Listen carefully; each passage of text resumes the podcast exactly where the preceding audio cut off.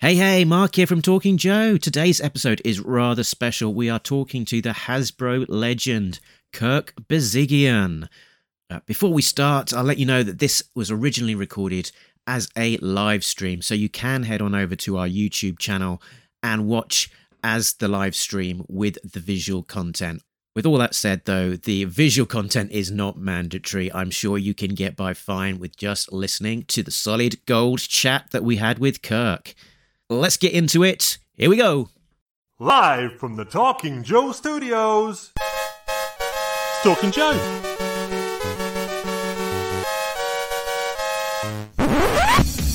Talking Joe is on the air.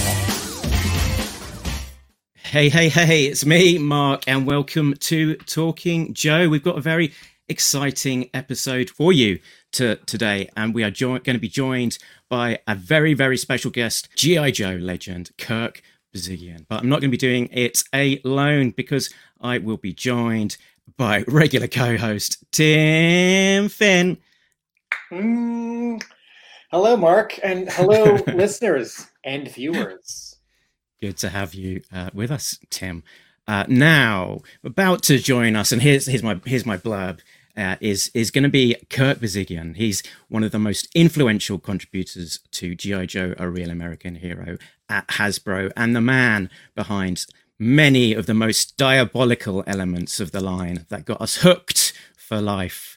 Uh, he worked with Bob Prupis on the brand since before the big launch in 1982 as G.I. Joe product manager from 82 to 84, and then served on and off through the line through to 1994, the last year that the original run of A Real American Hero was on the shelves. So here he is. Thanks for joining us, Kirk. Hey guys, nice seeing you.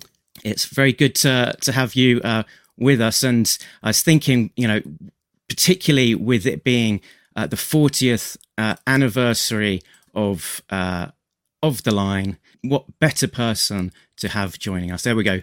40th anniversary of uh, the GI Joe Real American Hero toy and and comic. Uh, most importantly for, for us as a comic centric podcast, the, the comic, but um, uh, I think we you know we love both equally generally. So very excited to to have someone of uh, your status jo- joining us to to talk through talk through some of the origins, particularly of, of the GI Joe brand and and the uh, the the comic. Great. So I gave a little bit of a, a clue to some of your, your history, but do you want to give us the, the plotted history of uh, sort of your time uh, at Hasbro and specifically uh, around the GI Joe brand? Sure. Um, well, I started at Hasbro um, well before the GI Joe brand uh, was reintroduced in 1982. I started I started working at Hasbro in 1978, the summer of 1978, as an advertising copywriter. So I was responsible for doing a lot of the um, game instructions, all the packaging, catalog copy, etc. And uh, as a matter of fact, one of the last um, items of the original uh, GI Joe line, the 1964 line that morphed into the Super Joe line. I actually wrote the package copy for um, Terron, the ultimate uh, villain, the Beast from Beyond, which was like a mechanized robotic dinosaur. And uh, when I joined uh, the uh, Hasbro, uh, the copywriter that I, I uh, replaced, she moved on to the marketing department. And that was my very first project. My very first day at, at Hasbro was to complete that uh, package uh-huh. and write the instructions for that. So uh, it was a it was a toy well well ahead of its time. and very well written as well. But yeah, it sound it does sound like a, a wild uh, a wild toy to get started. Yeah, like you say, ahead of its time. It had some quite inventive play features yeah, that, I mean, that was, maybe got. It was motorized. It, it used infrared light as a weapon. Um, it was it truly was a, a, an idea way ahead of its time, and and unfortunately, it came at the tail end of when the original mm. series of GI Joe was winding down.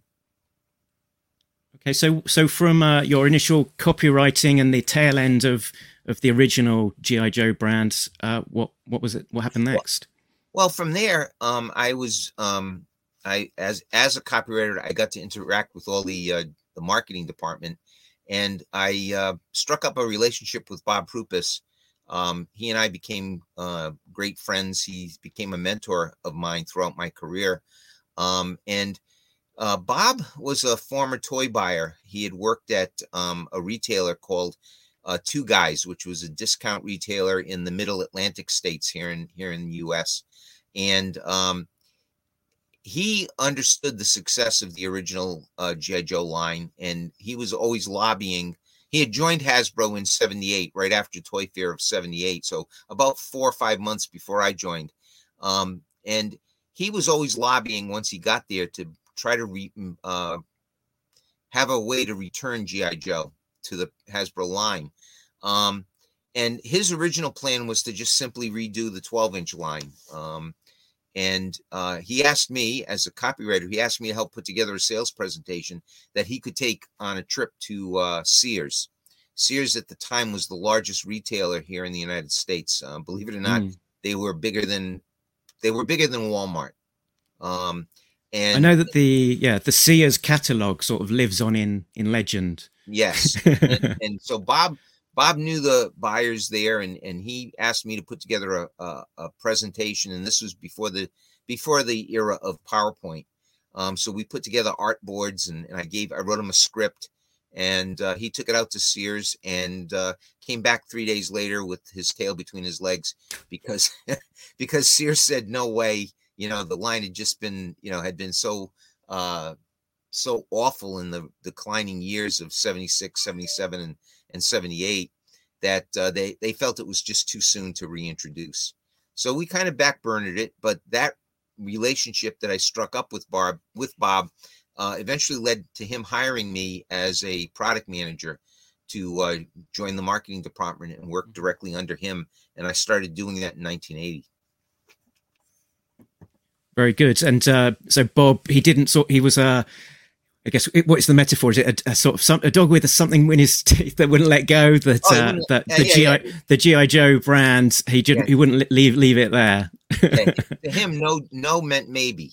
You know, if somebody told him no, it just meant maybe. You know, so uh, we uh, get, the the yeah each no just takes gets you closer to the yes, right? Exactly. so we we we would revisit how to reintroduce GI Joe uh, several different times between 1980 and 1981, uh, which mm. is when we actually got the go ahead uh, to to work on it. And uh, the big the big impetus, I believe, um, was um, uh, the Olympics, the 1980 Olympics.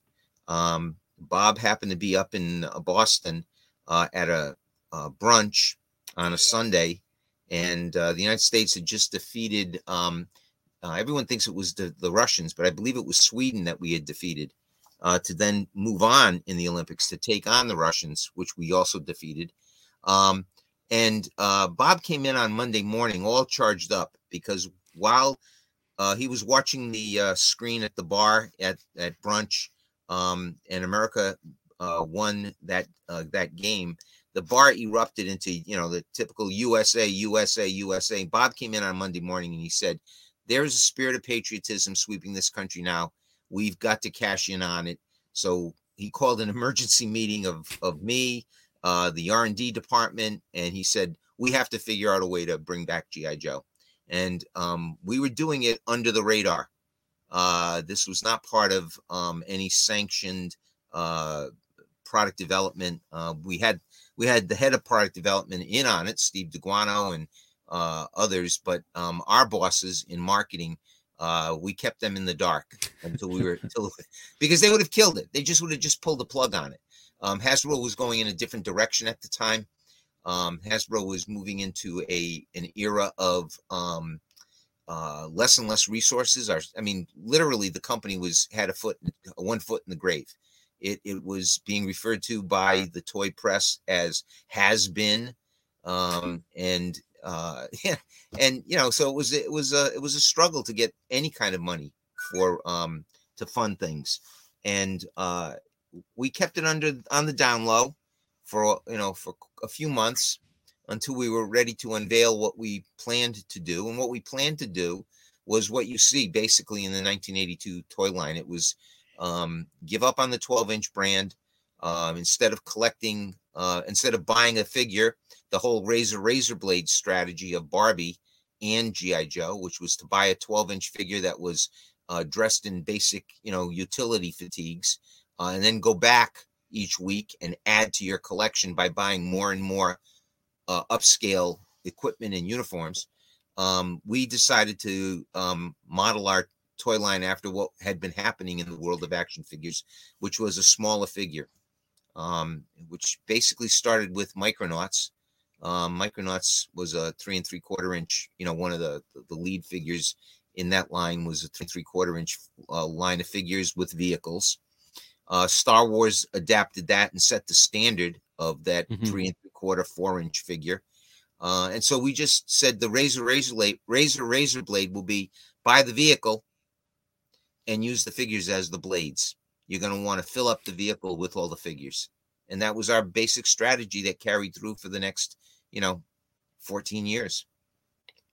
Right. So and so once you'd been doing your your secret research you you'd sort of take you, as I understand it, it, it came into you know the boardroom presentation for the kind of uh, you know sort of prove what you've got or shut up kind of uh, approach well, and that, that, and, and that was exactly it and and we were we were it was you know prove what you've got and we were told you got nothing and we were told that three times mm. and like i said earlier bob's response to all that was a no simply means maybe so let's figure out, let's go back and figure out how to uh, how to do this better. Um, the third time, we actually the second time we showed it, the third time really was the charm. Um, the the second time we showed it, uh, Stephen Hassenfeld, who was the chairman of, of Hasbro at the time, said, You're not showing me anything I want to do right now. I'm not going to invest this company's limited resources into an, a brand new boys action figure line because you're just not showing me anything exciting. Mm. He said, You have two weeks to put together a plan that will excite me. And so, so uh, after he left the meeting, uh, we all thought, well, that's it, we're done. Uh, Bob said, let's go, boys. We got two weeks to prove it. So he called in the ad agency, our ad agency, Griffin Bacal, and mm-hmm. the next day they were up in Rhode Island. We were in a conference room. We showed Griffin Bacal what we had plotted out as our line. Um, and the discussion centered on what can we do to turn this line into a, a real brand? How do we get it launched? And I remember Joe Bacal saying, um, well, we're at a major disadvantage because in today's world of action figures, um, boys need a storyline. They need a way to understand how to play with the toy you're you're showing them. Mm-hmm. Star Wars has its storyline. Star Wars had that very first movie. They had the second movie that was coming out or had come out. I forget the the timeline now. Um, but they said uh, we don't have a thirty million dollar movie, so we got to come up with something to to uh, to tell a story. And uh, so that's what we spent the afternoon brainstorming. And what what the, the brainstorm eventually led to um, being the youngest person in the room at the time, um, believe it or not. Uh, I was busy collecting comic books. I had been collecting comic books since I was about nine or 10 years old. Um, and so I, w- I was collecting comic books and uh, to some degree baseball trading cards. And um, my at I mean, just off the top of my head, I said, why don't we uh, think about um, uh, baseball trading cards? Why don't we think about including on every package um, a, a baseball training card, a trading card, which eventually led to the file cards. So that you know that was an idea that you know certainly was easy to do. Um, and then uh, the discussion I remember Tom Griffin saying, "Well, that's great, but it's still not going to tell the story. We need something to tell the story." Uh, so again, you know, thinking back to what I did as a kid, I read comic books. I said, why don't we plan to put together a comic book? And what I had in the back of my mind, what I had remembered and what I I think I what I had thought about was um when G.I. Joe first came out, I believe it was the second year.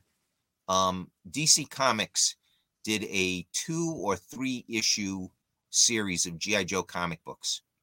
Um, I happen to have one of them in my collection. I mean, I remember buying an issue um, of it, and, and I, um, which I still have. I still have that that issue of that comic book.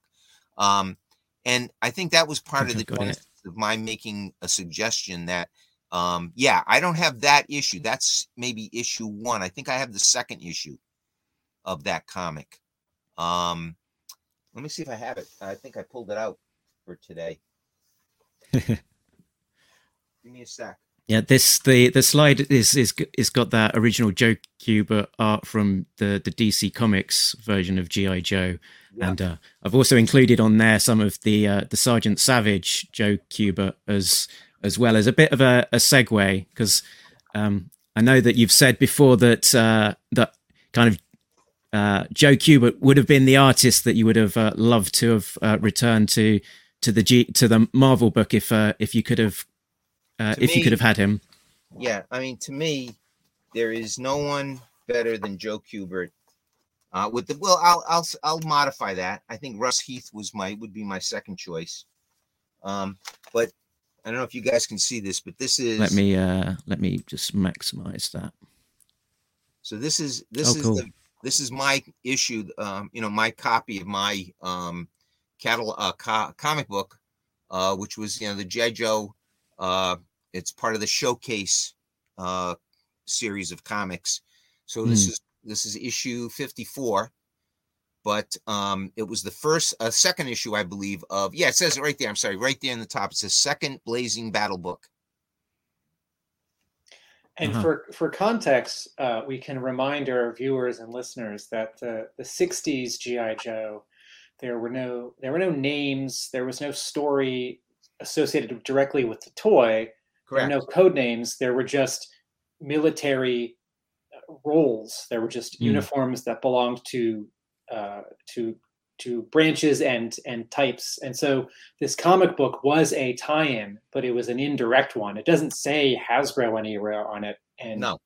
and and uh, the, And the two things. series- yeah and it was a series of um it was a series of uh stories you know air force uh sailor marine and soldier which were the you know the, the four branches of the service that um uh that uh was represented by gi joe so it's kind of an anthology series and And not that different from other war comics that were being published in the era. The difference here is just is the name. That Correct. that is the tie-in. yes Because there was there was another there was another comic uh, by Joe Kubert as well called GI Combat. Yes.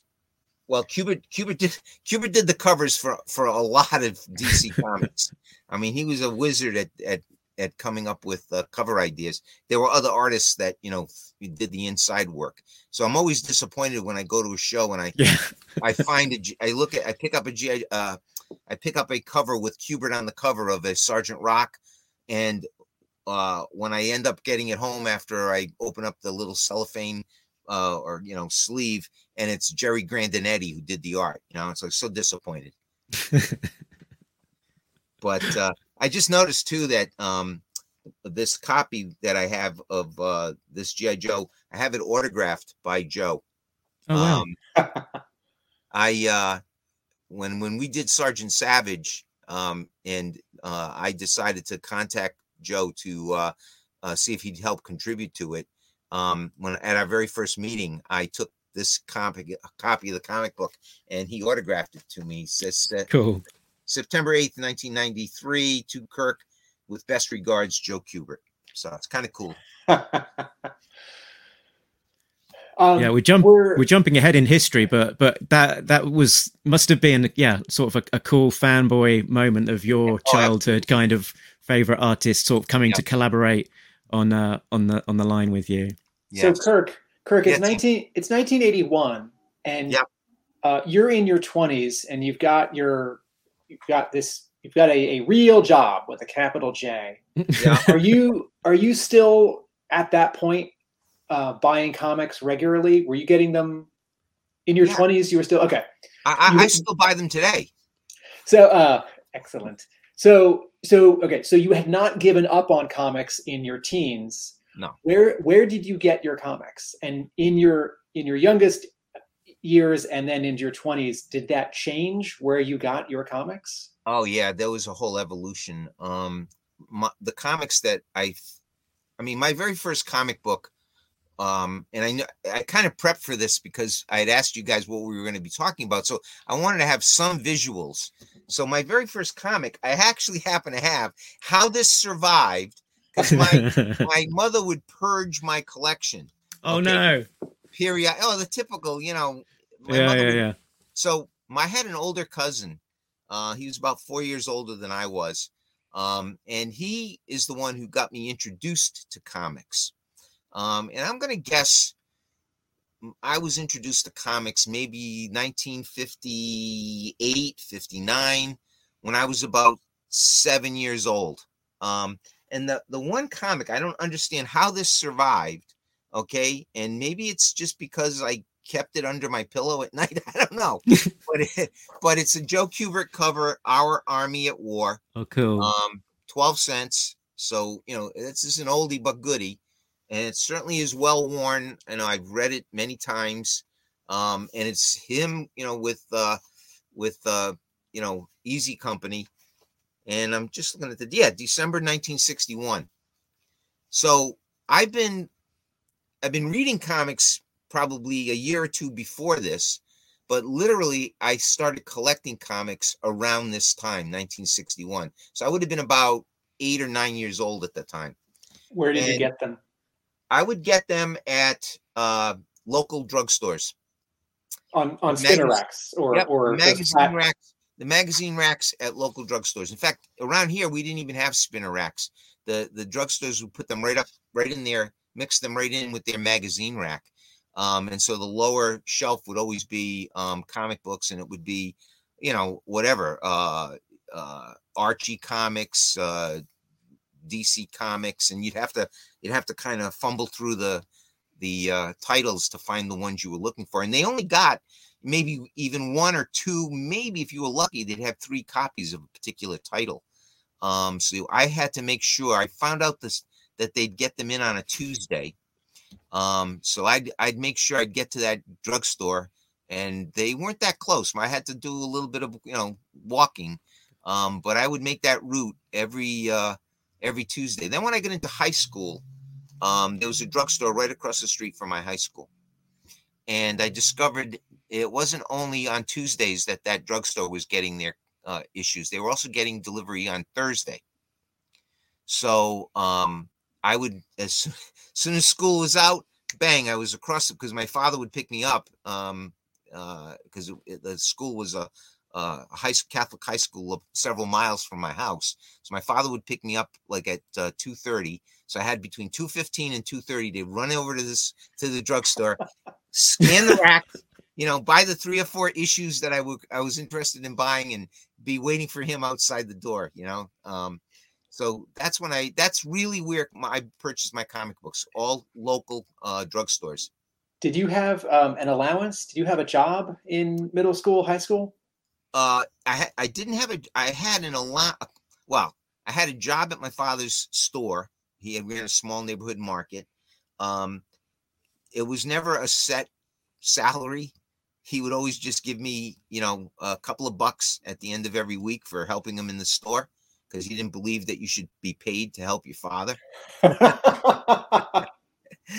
so so uh but he he was a great dad um you know he's still around and he's still a great dad and uh uh anything i ever wanted uh you know if i could make the case for it you know he'd buy it.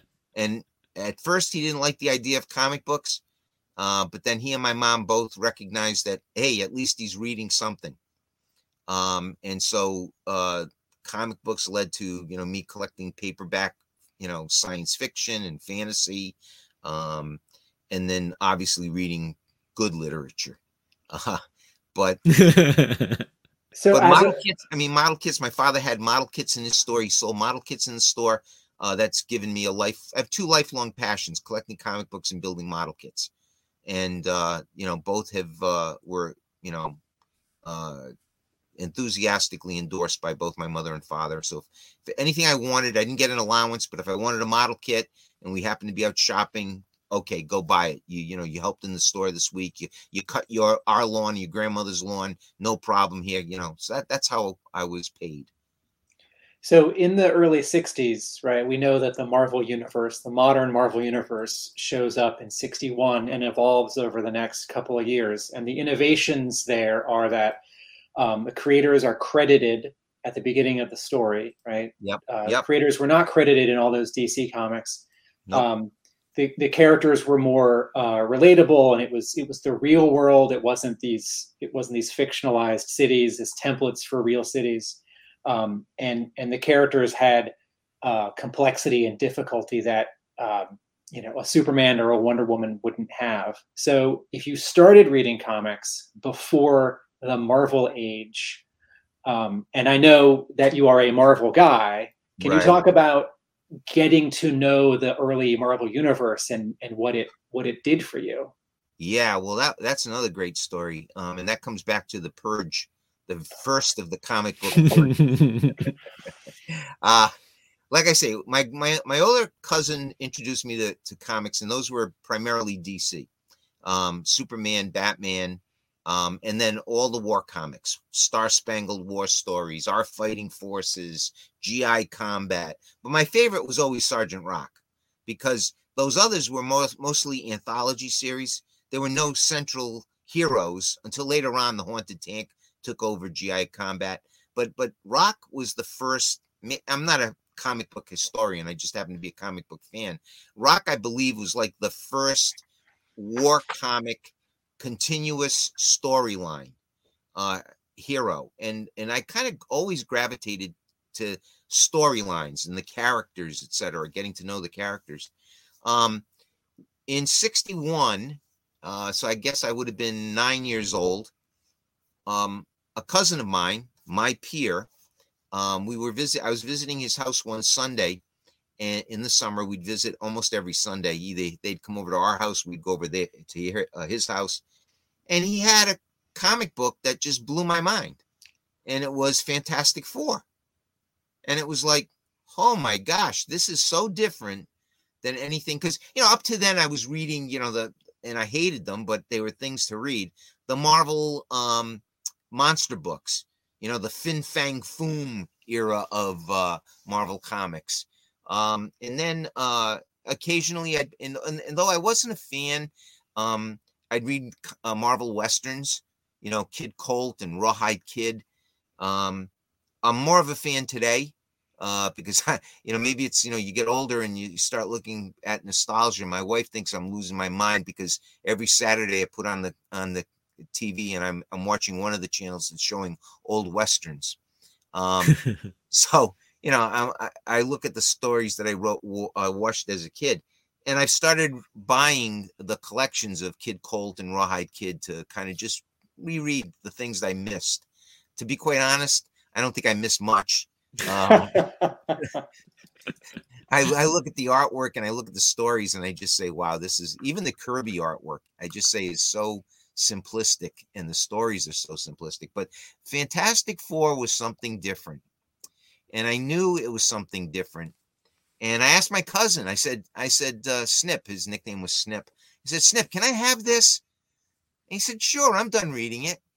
And that began my quote collection of Marvel comics. Well, I had collected, you know, remember, I'm only about nine, 10 years old at the time, so I don't have a lot of allowance. The only time I'm going to get a comic book is I ha- if I happen to, you know, walk to the, to the drugstore with my mom or my dad takes me to somewhere and there are comic books for sale. So my collecting comic books at this time is very sporadic.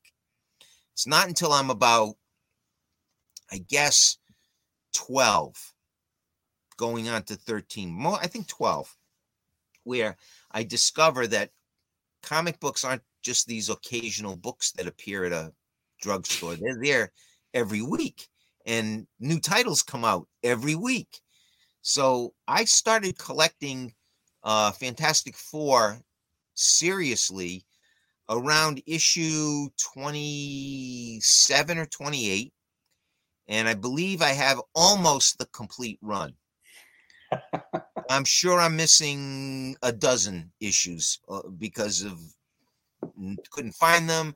When I went when I went away to grad school up at Syracuse, uh, that was a hell of a time trying to find anybody who who sold comic books up at Syracuse, New York. Believe it or not. Um, so uh, it was tough. Uh, so I'm sure I'm missing a few issues. I started collecting Spider-Man with issue I'm going to guess around issue 30, 31. I started collecting Spider-Man. And I had a lot of those early issues until my mom purged my collection the first time. Um, and that would have been about 1964, 65, somewhere in there. Um, she gave them all to another younger cousin. She figured I wasn't reading them. I'm getting older now. I'm heading into high school. He doesn't read comedies. They call them, my parents call them funny books. He's not reading funny books anymore. Um, and I, I, I was heartbroken. I told my mother, I said, you just gave away down the road, mom, you just gave away a complete fortune. And she said, what do you mean? I said, mom, someday these things are going to be worth money. I said, I don't know what they're going to be worth, but someday they're going to be worth money. And um, then I started, you know, seriously collecting and keeping them hidden from her. and you said the first purge, which th- does that imply that there were more than one? Yeah, there, there was a mini purge, uh, you know, about another year or two down the road where she got rid of a, like maybe a dozen or so Sergeant Fury Howling Commandos books, which I've since replaced. Um, but again, I, I sporadically, I believe I started collecting Sergeant Fury almost from issue one. Uh, with limited, re, you know, with limited funds, um, that would be my. If I was confronted with, I could only make one purchase. That would be the purchase I would make. Would be a Sergeant Fury comic, and um, so and again, uh, I know I don't have the complete series, but I have quite a few. Is it Sergeant Fury because that is the best of both worlds? It is a war book, although much less of a war book and more of an action book, but it is a Marvel book. So it's got that dynamic art and that big storytelling. It's not the, the DC books were were were stayed. They were Yes, they were calm. absolutely, absolutely, um, Tim, absolutely. They there was again there was something exciting about uh, Sergeant Fury. I think even just the the storylines, the the interaction between the different characters, you know, um, th- there was just some there was something magical about those those comics that that DC just didn't have. Um, and uh, eventually, even with DC, um, as much as I like Kubert and as much as I liked um, uh, Russ Heath, who was did primarily, I guess, the artist on uh, Haunted Tank, as I recall, um, those stories just weren't the same as as Marvel's stories. They, uh, to be honest, as I look at them now, they're probably a little better written. Uh, they're probably more um, adult, if I can put that in quotes, uh, the way they're written and scripted. I think uh, is a is an incredible you know writer, but they didn't have the humor. They didn't have the uh, interpersonal relationships. Uh, they didn't have the outlandish villains that uh, were you know were in uh, uh, Sergeant Fury. Uh, so you know, and then and then of course the way Marvel you know brought Fury into the future, uh, you know, right up to our present day, and the way they even took Baron uh, von Strucker from World War II and brought him up into Cobra uh, Hydra. You know, it was like there was just an a, something about those Marvel comics that struck a chord with me to like to this day. You know, um, I gravitate to Marvel, uh, and I, I mean, I know I have friends who are big Batman fans. I never got it. Um, I mean, occasionally when Neal Adams was drawing Batman, I collected, but once he stopped drawing Batman, I, you know, don't bother with Batman anymore. I've never been a Superman fan. Um, I would read Superman uh, occasionally, you know, and I'm I've got a, I'm sure I probably have forty or fifty, you know, copies of you know old Spider-Man, uh, Spider-Man, Superman, because um, either I there was nothing else to read and I bought them, or uh, friends gave them to me or something. But no, I've always been a Marvel fan from day one. So getting back to the connection between how did this make? Because I'm anticipating your next question. yeah. Um, how did this all lead to what happened in the meeting? Off the top of my head, I just said, why don't we contact Marvel Comics to see if they'd be willing to do a an issue of GI Joe? And I think the other reason I mentioned that was because I knew Mar- Marvel was always doing licenses. Mhm. They had just done ROM Space Knight for Milton Bradley, or with Milton Bradley for their uh, that electronic robot um, action figure. Um, they had done uh, uh, word doing maybe, and again, I'm the the timeline. You know, when you get to my age, I don't know what the timelines are anymore. But I believe they had started doing Star Wars uh, comics, so I knew that they were open to licensing, to doing licensed comics. So um, Joe Bacal and Tom Griffin set a meeting up with Marvel Comics that week, uh, maybe the next week, but within a couple of days of our meeting. And the next thing you know, um, Joe and Tom are back in our offices uh, with a jingle, uh, with a storyboard for a commercial, and um, then the rest is history. I mean, they they uh, had struck some kind of relationship up with uh, Mike at the time. The publisher was Mike Hobson, um, and uh, they they struck up a, a, a relationship with Mike. And I think what they did was um, they dangled. And I mean, this to me is was the brilliance of what they came up with. they took the germ of an idea. Let, let's contact Marvel Comics and, and have them do a licensed comic book.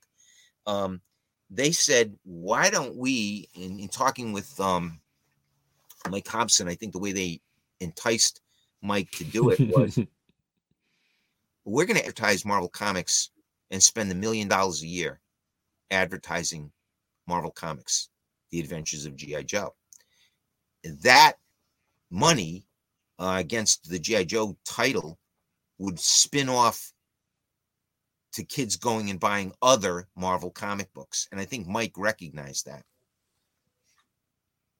yeah, What- a lot of Oh, Oh, Tim, that was you? Uh, that was many of us. Yeah. You know, GI Joe is this gateway Yeah. to Yep. to Marvel comics and comics.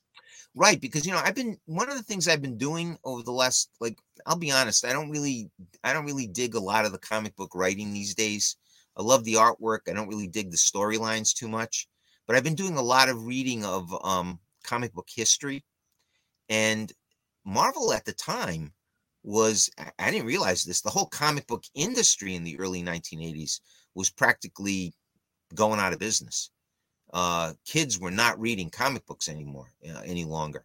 And I think what we did was we kind of reinvigorated the the whole area Hmm. of buying and reading comic books through those GI Joe animated commercials.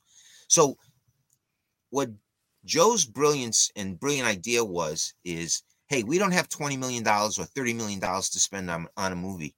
But we can reach those kids with an animated TV commercial that's going to get them excited. And so we, we he developed a 60 second animated TV commercial that we then chopped up to be the lead of the animation for all of our commercials that year in 1982. Um, the jingle that we heard in that room was basically the jingle that has been played played throughout the 80s. It was the same music, the same singers. oh wow, Uh, I'm sure they tweaked it a little bit once they, you know, once we decided to go into production, because um, that that that jingle and that uh, those singers were probably brought in or done at a studio after they had already been working on something else, and I think Joe got got it done as a favor. you know, really seriously. I mean, those were his kind of connections, and um, it just blew us away. I mean, that music blew us away, and um, uh, so we set a meeting up with Stephen Hassenfeld, the man who had rejected us twice before, and um, it was a dramatic, a dramatic uh, moment in in the way we handled it. We we brought him into our conference room. We were all sitting around the table. Uh, we dimmed the lights. Uh, Joe Bacal uh, came out from the side room uh, with a book in his hand, a red hardcover book. Didn't have a comic book at the time. He came out with a red hardcovered book and he started talking to Steven. Uh, he said, You know, we don't have $20 million to spend on a, on a movie, we don't have a TV series. But what we're going to do is we're going to spend money on an anime, a fully animated commercial to sell the GI Joe the book. He didn't even say a comic book. He called it GI Joe the book, and he held up this you know red covered book, and then the lights completely went down, and all you heard was the jingle, GI Joe, and I mean Stephen was blown away when the lights came back up, and I, I tell this story all the time. When the lights had come back up, Stephen was standing up. He had stood up from the table and he was leaning against the, the wall in the room, completely emotionally drained. And he said, I have to I have to go visit my father. Now his father was the former chairman of Hasbro. He said, I have to go visit my father and tell him we're bringing G.I. Joe back. And he just left the room. That was his go ahead to us. I'm going to visit my father and tell him we're bringing G.I. Joe back. The kicker is his father had died two years earlier. He went to see his father at the cemetery and let his father know because G.I. Joe was his father's, you know, pro- pet project. I mean, G.I. Joe is what catapulted Hasbro from a tiny little toy company into the second, third, or fourth largest toy company, depending on the year uh, and depending on the product line. And it was just, you know, it's such an emotional, emotional meeting that we were just all blown away. And that, that's how we knew we had to go ahead. He never officially said, go ahead and do it. So we just moved ahead right after that. We didn't let him come back and say, no. we'll take that as a yeah. Yeah. So, all right. So, And- go, uh, Mark. Go ahead. I was just going to I was just going to share on the the screen these marker comp studies that you've shared before, uh Uh-huh. Kirk. Yeah, it was have uh, them it was up- the have trick. them up- Have them Oh, up cool. here behind me. Yep. Um, and and those those were those were the the studies taken into that meeting. Is that is that No. right? No, No? No, no. Those were those were done after we had made the deal with Marvel.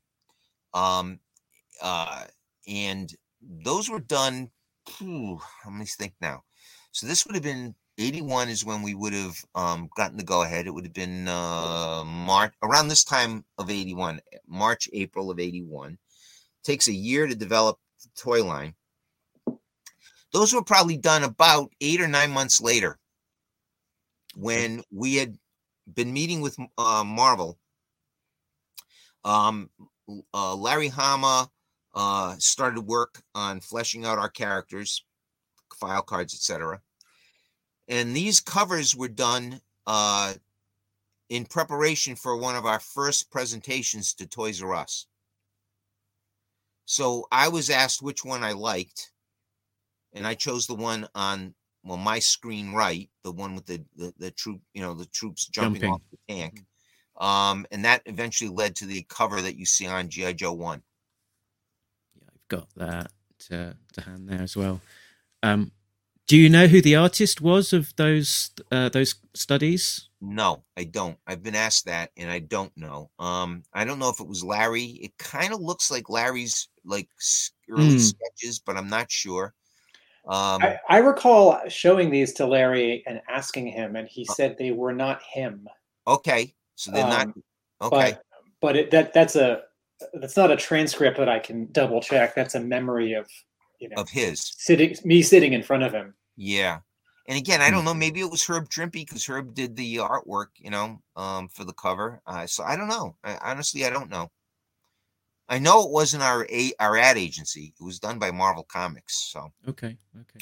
Uh, we should we But should yeah, ask, very we, should, we should ask Ed Hannigan because Ed Hannigan was doing a bunch of cover sketches Hmm. uh, at the time, and and a little bit later a cover for Marvel. okay, yeah. yeah, Uh, they- I, I phrased that like we know him. What I so someone, preferably Mark and I, should pose that question to Mister Ed Hannigan. okay. That's how- I'd be Yeah, interested in the answer. Yeah he did a he did a lot of those those yeah those sort of early SketchUp versions of, of covers as well in the in the manner that that Larry did as well. So yeah, if he doesn't if it wasn't him, he might know um, who, who Yeah, and again, it could have just been it could have been Marie Severin. Who knows? You know, she was in that Marvel bullpen doing a lot of uh, background work for them. Anything that came up, I mean, who knows? Honestly, I don't know. Um, Kirk, I want to go back a, a half step. Um, you were going to newsstands. Did you have a first comic book store? Because comic book stores happened in America starting in the 70s because of changes in distribution. Yeah. And this is one of the things that made comics better and more accessible and then later less accessible because they were only in comic book stores and not at every newsstand and drugstore. Did you yeah. in your neighborhood or when you visited someone, did you have a first or a regular comic book store?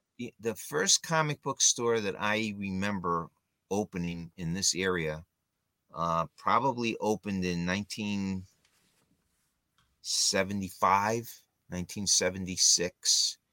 Um, and it was uh, a store near where I was living in in East Providence. Um, I had just gotten married, and um, it was right by my house. So, so I'd stop there on my way home from work after leaving, you know, uh, work. Not not Hasbro at the time, but after leaving work, I'd stop there and uh, and check it out. I remember the and, and I, I remember thinking, wow, this is great. This guy gets all these comics. I don't have to worry about, you know, traveling to because believe it or not, as I started to drive, um, and and I would travel to two or three different drugstores to because that's how sporadic the distribution of comic books were. And if you were collecting certain titles, um, well, uh, this drugstore might not have had Fantastic Four, but if you drove three miles away to another drugstore, they did have it. So I would routinely each week travel three to three or four different drugstores trying to search out the comics that I knew I was collecting. The the modern equivalent of that, of course, is toy hunting. You know, yes. well, I drove drove to Target and there's a Walmart five towns over, and if I get on the highway, there's a Toys R Us. Yeah, I might just ask a friend to ship it from Nebraska. Yeah, yeah, yeah. So yeah, that was so when this store opened, it was like, wow. I mean, you get everything. So that's when, started, that's when I started collecting from that store. And I even today now I have a, a store about a mile or two away from me that, you know, has uh, you know, has been I've been trading with him now for the past almost 30 years. And and I guess GI Joe issue 1 um, was was a bit of a landmark sort of issue in in some ways in in terms of uh, recognizing that emerging direct market and uh, you know the the comic stores because they there was two versions published with you know one with the the I think a barcode and one with Spider-Man's faces that right too? And and so there's a differentiated you know, slightly differentiated version of the comics being produced in this era era that that you know people are beginning to notice you know going to the direct market or to the newsstand. Yeah i think uh I mean, I, I think the bigger the bigger shift is um, around that year when certain publishers and then Marvel and DC start publishing some series that are only for the direct market. Mm-hmm. So, like jumping ahead a few years, you know, Punisher was newsstand and direct market. Punisher War Journal, which was fifty cents more, was only for. Uh, is that true? Uh, Punisher Wars, or Excalibur, right? There were some titles that were that were direct market only because um, either like the newsstand sort of channel couldn't take that many titles or because a book didn't have a broad enough appeal but for a higher price it could sell less but sell enough. Uh, and then in some cases you know it was a little spicier. Uh, and there were there were publishers i think like pacific that were direct market only. Um, and then the other thing that was happening in, in the early 80s is that some publishers were starting to um, publish with better paper and better color separations. And so um, maybe sort of sideways, the observation here about issue one of G.I. Joe is that it is double sized and not every issue number one is double sized. And it's on much better paper than almost every other Marvel comic that month. And, yeah, and all of the future issues of G.I. Joe. And the, the, the, the reason being, I believe, I'm going to speculate here, it was only supposed to be a one shot there was there was no plan for that to be a series. That was supposed to be a one shot. And the initial because of the advertising, the initial takeaway on that comic book, I mean Marvel was quickly back in the offices churning out two, three, four. You know, the next thing we know, it's a series. I was completely stunned when I when I got a letter from uh, you know Mike Hobson telling me that we're moving forward with the GI Joe series. I mean, that was that was great, you know. But so was was the initial contract was the deal for a one shot and it had like a back door to go monthly, or was there a second deal for to make this again, a monthly? Again, I don't know that I wouldn't have been involved in that. Right. Um, Bob might have been, uh, or or not. I mean, that might have just been the, something our the Hasbro lawyers were talking to the Marvel lawyers. And remember, right. back then, everything was a little more friendly. You know, every, things weren't as corporate as they are today.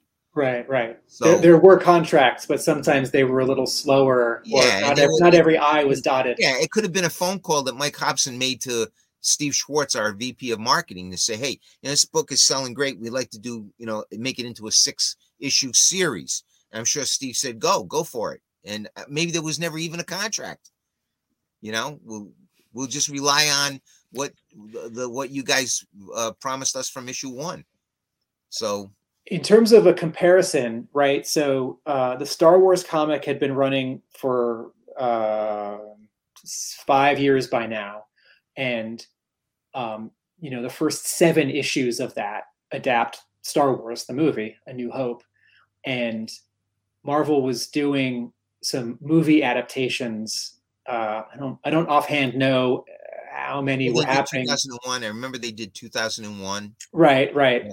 Um, and then I know there are a bunch that come after GI Joe, like uh, uh, the second Indiana Jones and Howard the Duck and uh, Dune. Um, and so Marvel Marvel did publish some, you know, one-off comics. Um, but in terms of Marvel's uh, sort of tie-in books, um, you know, Star Wars was a monthly and ROM was a monthly, and um, so I can see where maybe from the very this is just a guess. Maybe from the very beginning, Marvel said, "Sure, we'll do a one shot. We're obviously going to think about doing a monthly, obviously." Yeah.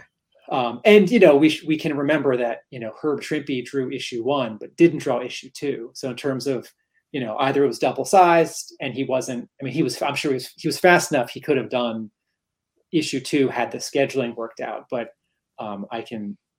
Uh, or he was he was doing uh, six and seven were going to be published as two and three, right? Is that Mark? Is that the delay because of the? Oh, um, yes. The, yeah, there was uh, delays because the Oktober of, um, Guard swap.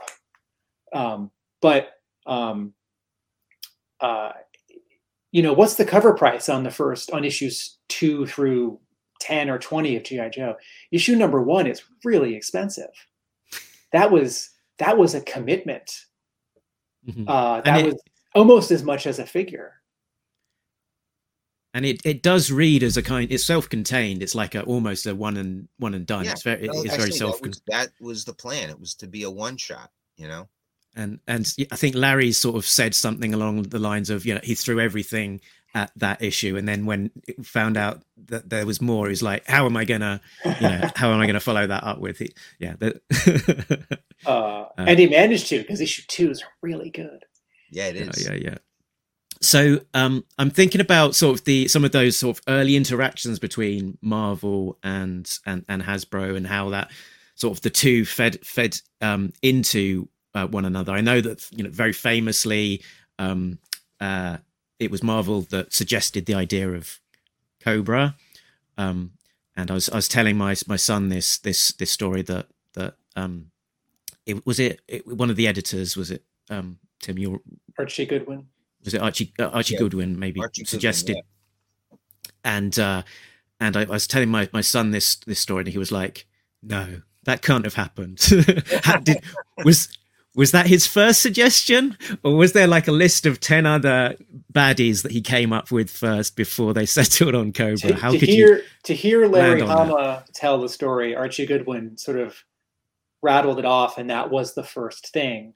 But um, I, I, the, the half of that anecdote that we're skipping that i think kirk can speak to here is um, uh, you need some bad guys what are they going to do if there aren't bad guys? And Kirk, I believe you have told me It's like no, kids are going to have GI Joe toys fight other toys.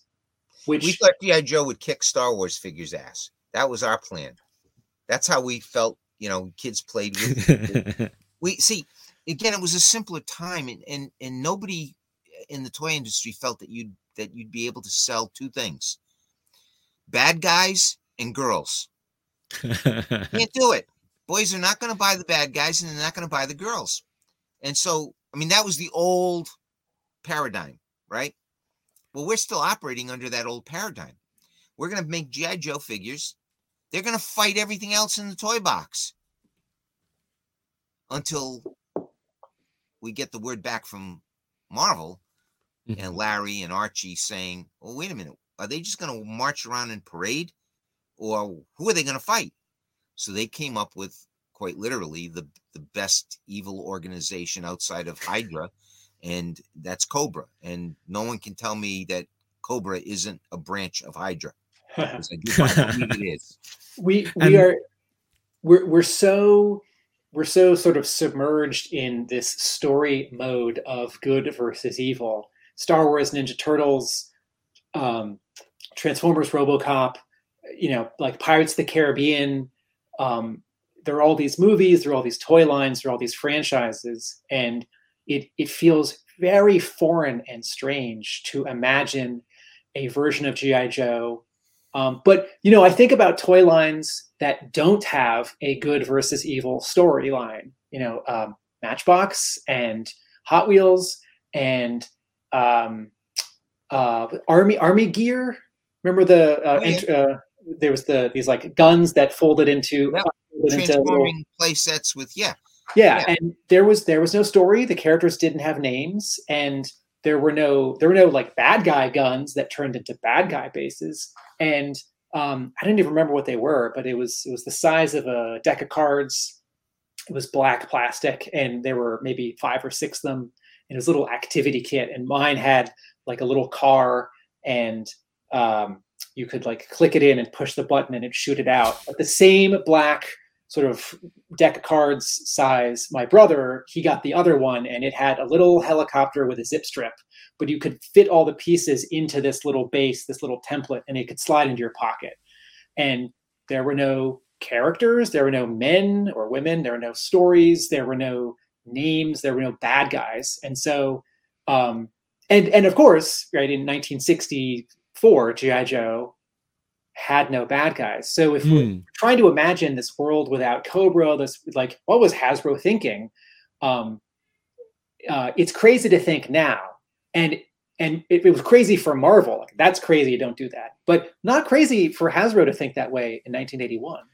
right. So, and Yeah, so so at you at the, at the point at which um, Marvel says, you know, who's the bad guys? How far have, how how far you got in the development of the actual toys? Oh, with we the yeah, we were way down the road. uh, you know, uh, yeah. So so you pretty much got the entire first line sort Yeah, of design mean, specced That's out. why that's why the the Cobra officer and the Cobra trooper are pretty much the same figure except for decoration because we were way down. We were way down the line. In fact, we couldn't even get Cobra Commander out in time. We had to make Cobra Commander a mail-in, which was great. It's great, great accident of fate.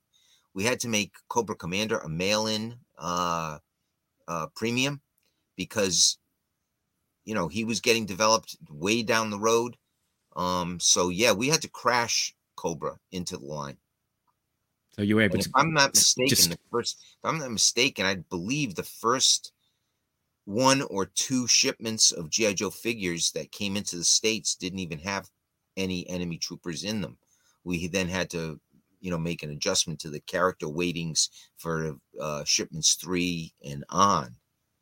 So Oh, to It's And- also it's also worth like comparing GI Joe to Star Wars here because um, you know in comics we might think like well what's the Marvel comparison um, but sort of in like larger culture and in toys in 1982 the comparison is Star Wars because they're the same size although GI Joe's superior in every way. Um, but um, you have this story you have this you have good and evil you have vehicles. Um, you know the the packaging is like relatively similar. It's not like in Japan where you have a little character in a small box, and um, and I and I can imagine that both at Hasbro, I, I also know that both at Hasbro and at um, Griffin Bacal, um, oftentimes someone was thinking sort of can we make this more like Star Wars or can we make this less like Star Wars?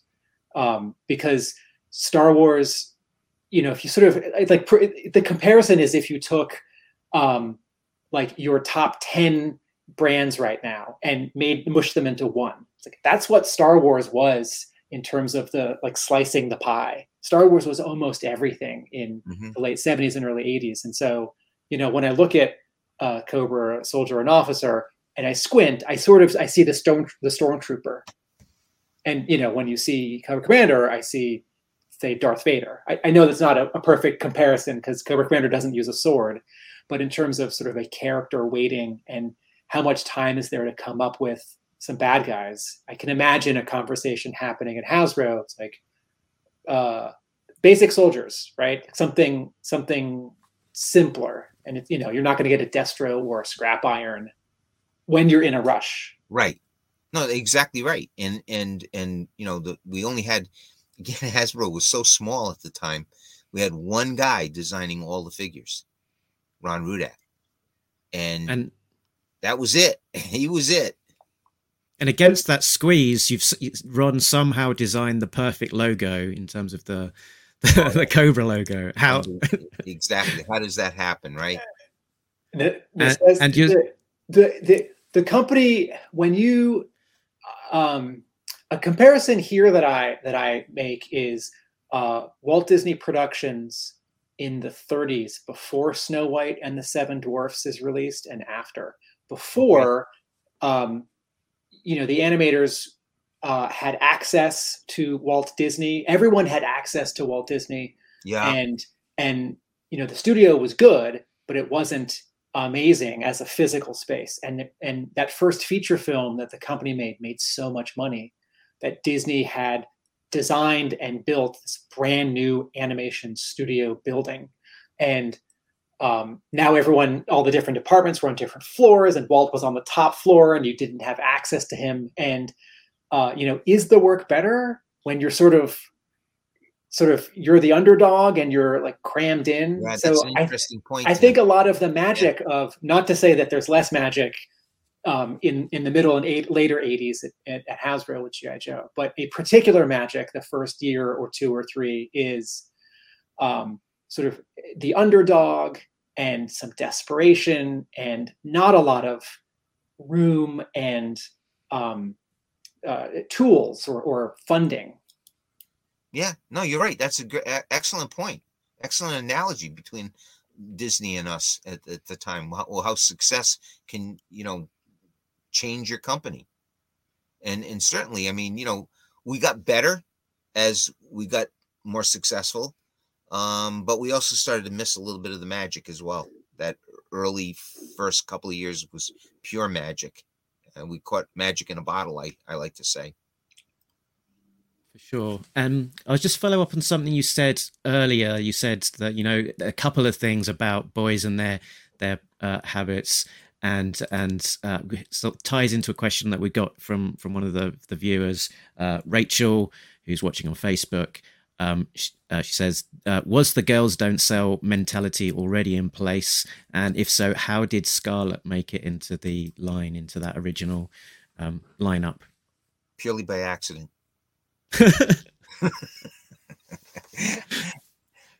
when when um when Griffin Bacal made the proposal for um the comic book and to do the comic book animation, um, I think in the back of their mind was we're going to develop a TV series. In order for a TV series to be successful, it has to have appeal to both boys and girls. So when you put the series on TV, and again, we're talking 40 years ago, okay? I'm not saying this is the mentality today, okay?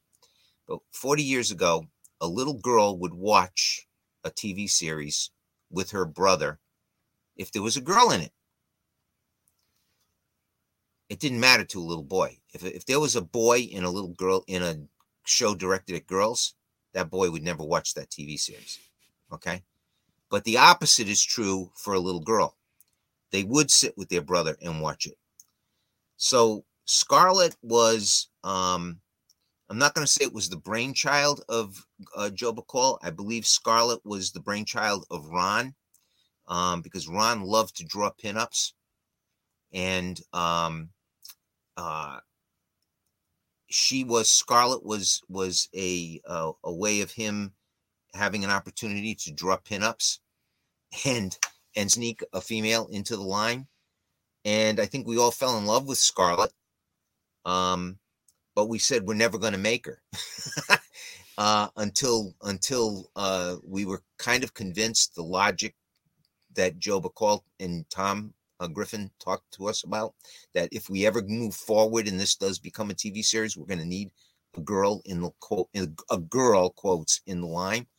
Mm-hmm. Um, and so Scarlett was there from the very beginning, um, but she was weighted two pieces per 24 pack. Oh, right. Yeah, two pieces. I had a discussion on Facebook on this uh, the other day. Um, uh, she was, you know, while other characters were weighted six and eight, um, Scarlett was two. And even weighted at two, she was still a peg warmer in those early days. Now, mm-hmm. why is Scarlett so popular today? Because we've all grown up, right? We've all grown up and we've got money to spend. But if you're an eight or nine or 10 year old boy, the last figure you're going to buy is a girl. I'm sorry. That's, you know, that's a fact of life. Tim? Uh, you know, uh, when He Man was on, I watched He Man. And when She Ra was on, I, you know, and Bow was there and He Man showed up once or twice. I did not watch it. Also, you know, that show was boring and I was now a year older. Yeah. Uh, and then similarly, you know, my brother and I, uh, we did have Scarlett, but we sort of didn't know how to play with that figure. Yeah, I mean, I mean, it's so. But today, she's part of the line. Um, older collectors want her as part of the line to complete the line. Um, when you look at uh, the newer versions of her, I mean, the, the I mean, the sculpt. I look at, I look at the sculpting that we got away with in 82, 83, even into the 90s, and I say to myself, how did we ever get away with some of these? These uh, this sculpting and these details sucks. You know, she was she was prettier in the comic for sure. Oh, absolutely. on the plastic. But uh, but yeah, it's um the value. That now that I've offended half the audience, you know. Some of the some of the we got go for it. I was going to say we got a comment there from from Kyle. As a kid, my sisters read my GI Joe comics because of Scarlett, and still have a love for Scarlett, Snake Eyes, and Storm Shadow today. So yeah, I think. Oh I think yeah, right. I mean, and, and then and that was the brilliance too about how Larry created the love triangle, right in the comic book. Mm-hmm. So you've got Scarlett, Duke, and Snake Eyes, and that again goes back to my love of Marvel Comics is that kind of relationship you never would have found in DC. But you find that in a, in in a Marvel comic. You find that kind of uh, love triangle going on all the time, whether it's you know Spider-Man and Mary Jane Watson and Gwen Stacy. You know, it's it's part of the realism of of the, their comics. Some of the um, nudging or urging about adding a female character to the line would have definitely come from Marvel as well. Because if Hasbro had said, here are the nine men, or like here are the 13 men that make up this book, Marvel would have and certainly did say, like, well, there has to be a woman in here because we don't the same th- the same thing about TV. Like we don't we don't publish teen books that are just men. And I'm certain that if somehow Hasbro had pushed back and said, no, no, no, no, no, maybe we can revisit it for year two, no women in this toy line, I'm certain that in that first year, the comic would have invented a woman anyway. For oh yeah, you know, I think you're right, Tim. But but the thing is, we had her. I mean, yeah, Ron, yeah, Rudat had created her, and she was there from the very beginning. We didn't have we didn't have to rush her into tooling or anything. She was there. We just knew we weren't gonna. She was not gonna be as popular as any of the other guys. Um, but uh, did this did this change at all over the years? Because um, you know, every year or so, um, another female figure, and then some villain female figures. Um, did did the did the weighting start to change? Did the toy selling success of female figures start to change by 87, 88? You know, Jinx. Nope. Okay. Nope. they were always they were always if we could have gotten away with weighting them as one, we probably would have, but Alan Hassenfeld wouldn't let us because it screws up your factory. So in in the in terms of how they manufacture. So no one could ever explain that logic to me but he, he would insist that we could never have a onesie figure in any box. So we always had to pack the any character that we thought would not sell in and it wasn't just females there were other male characters that just didn't have the same you know zip or pizzazz or dynamism um we packed them less okay. maybe as we moved along later in the early like the late 80s maybe maybe Jinx might have been packed three, you know, um, maybe like for instance, CoverGirl. Um, when we went, and again, I think the the reason for doing the females was Ron liked to draw females, and he'd come up with you know some great looking female that would capture our attention, and we'd say, yeah, that looks great. Now the translation into plastic was never the same, but the illustrations were always cool. But cover girl was uh, never part of the figure line. She was sold with a vehicle. Um, the Baroness, uh, you know, I think the Baroness, we might have weighted her a little more, but again, maybe three. I can't see us going more than four pieces. And that was just because she had become such an integral part of the storyline that all of a sudden we started weighting her more. And I think the second or third versions eh, of Scarlett, we might have weighted a little more because she had become such an integral part of the storyline. But um, early on, you know, the, the, the you were you were uh, the toy line was appealing to eight, nine, and ten year old boys, and that's could, who was buying our product. And that's could I touch on could I touch on the the sort of the, about the the Baroness and the origins of the the Baroness? Um, so uh, so I don't know if I, I sort of have got this story slightly back to front, but um, I, I believe that I've heard that Larry wanted to invent a a female Cobra character to have in in issue one of the the book, and specifically to have a character without a mask, because most you know all of the other Cobra characters uh, have got the masks on, so it's harder to see their expressions and, and, and uh, their emotions and things. So right. I think that the Baroness came about as a sort of a Larry Hama um, originated idea for for issue one, which then eventually saw its way into the to the toy line. Is is that a right understanding? As, far as you can remember, because what I I'll share something on screen as well. What I noticed, or mm-hmm. here we go, is that in the early issues, sort of you could look at the small print at the very front of the of the book, and you could see yeah. um, all of the names of like the copy, the the the characters that have uh, official toys to come uh, because they're in those uh, capital letters uh, attached to them, and all of the secondary characters that were just made up for the comic book typically would well they wouldn't have that like the likes of Kwinn and Doctor Venom and, and so on. And right. so this is from uh, an early issue that Baroness uh, featured in, and she's not down there. And it was only later on in uh, that is issue sixteen um, uh, from October 1983 uh, I've got that wrong on the slide. Um, that that we first see her in the in that small print. Mm-hmm. Um, yeah, so I wondered if you had any recollections on that. And my only recollection was my my only recollection is that um, uh, Ron would have created the Baroness, uh, and not Larry. Um, and and I'll I'll explain a simple reason why because um, there was some kind of crazy, you know, going back to contracts. um, there was some kind of crazy payment, royalty payments that we would have had to make to Marvel if we created any of the toys that they created for the comic books. And um, that's why you never saw Kwinn, the Oktober Guard, as toys. They were created by Larry. Um, and while I fought to try and have them included as part of the toy line, our lawyers just wouldn't let us do it because they didn't know how to break out the royalty payments. Now, I'm sure if somebody took the time, we could have figured that out.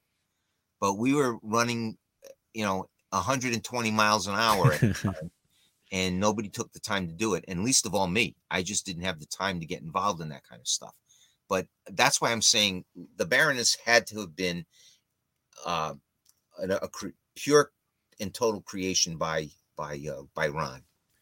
Right, and There's- and also There's an analogy here. Um, uh, Mattel made He-Man and licensed the characters to Filmation to make the animation. Filmation invented Orko, and there was an Orko toy, and Mattel had to pay Filmation to make the Orko toy. Right, right. and and I guess I guess as we think about Larry as primarily the the comic writer, and that you know he's. Um, I think it's easy to to fall into the trap of thinking that he's at the end of the chain. The toys are given to him; he has to do something with them. But but his role, I guess, was more you know complicated and nuanced the, than than that. That that he also freelanced for Hasbro directly. So so it might been that there was uh, the the Hasbro connection. There was some discussions with maybe with, Yeah, with Larry, Larry- about that. That Yeah, Larry Larry was brought in um, each year, like at the very beginning of the line. Um, he was not an afterthought. Um, La- eh, you know, starting with year two, year one, obviously, you know, we we charged ahead on our own, but but starting with year two, um, uh, Larry was brought in eh, into one of our very first uh, line presentations, where we would you know show him all the character sketches, all the vehicles. Uh, we'd lay out for him when the vehicles would be introduced throughout the year. Uh, so you know whatever the the, the snowcat is going to be introduced in uh, April. Uh, so Larry made sure he had a calendar. I mean, the guy was brilliant. Um, he had a, he had a way of weaving these characters and vehicles into the next year's storylines so that they would almost match, if not exactly match, when the toy would be on the shelf. So you'd be reading the Mhm. comic book and you'd be rushing to the store because uh, that vehicle that's in that highlighted in that issue of the comic book would be on the store shelf. Um, that's how closely we worked with Larry. Um, uh, you know, he and Ron developed a relationship where you know Ron would supply him with sketches early on of hey, here's who how, who we're thinking of including in the line. Larry would start writing the profiles on each of those characters.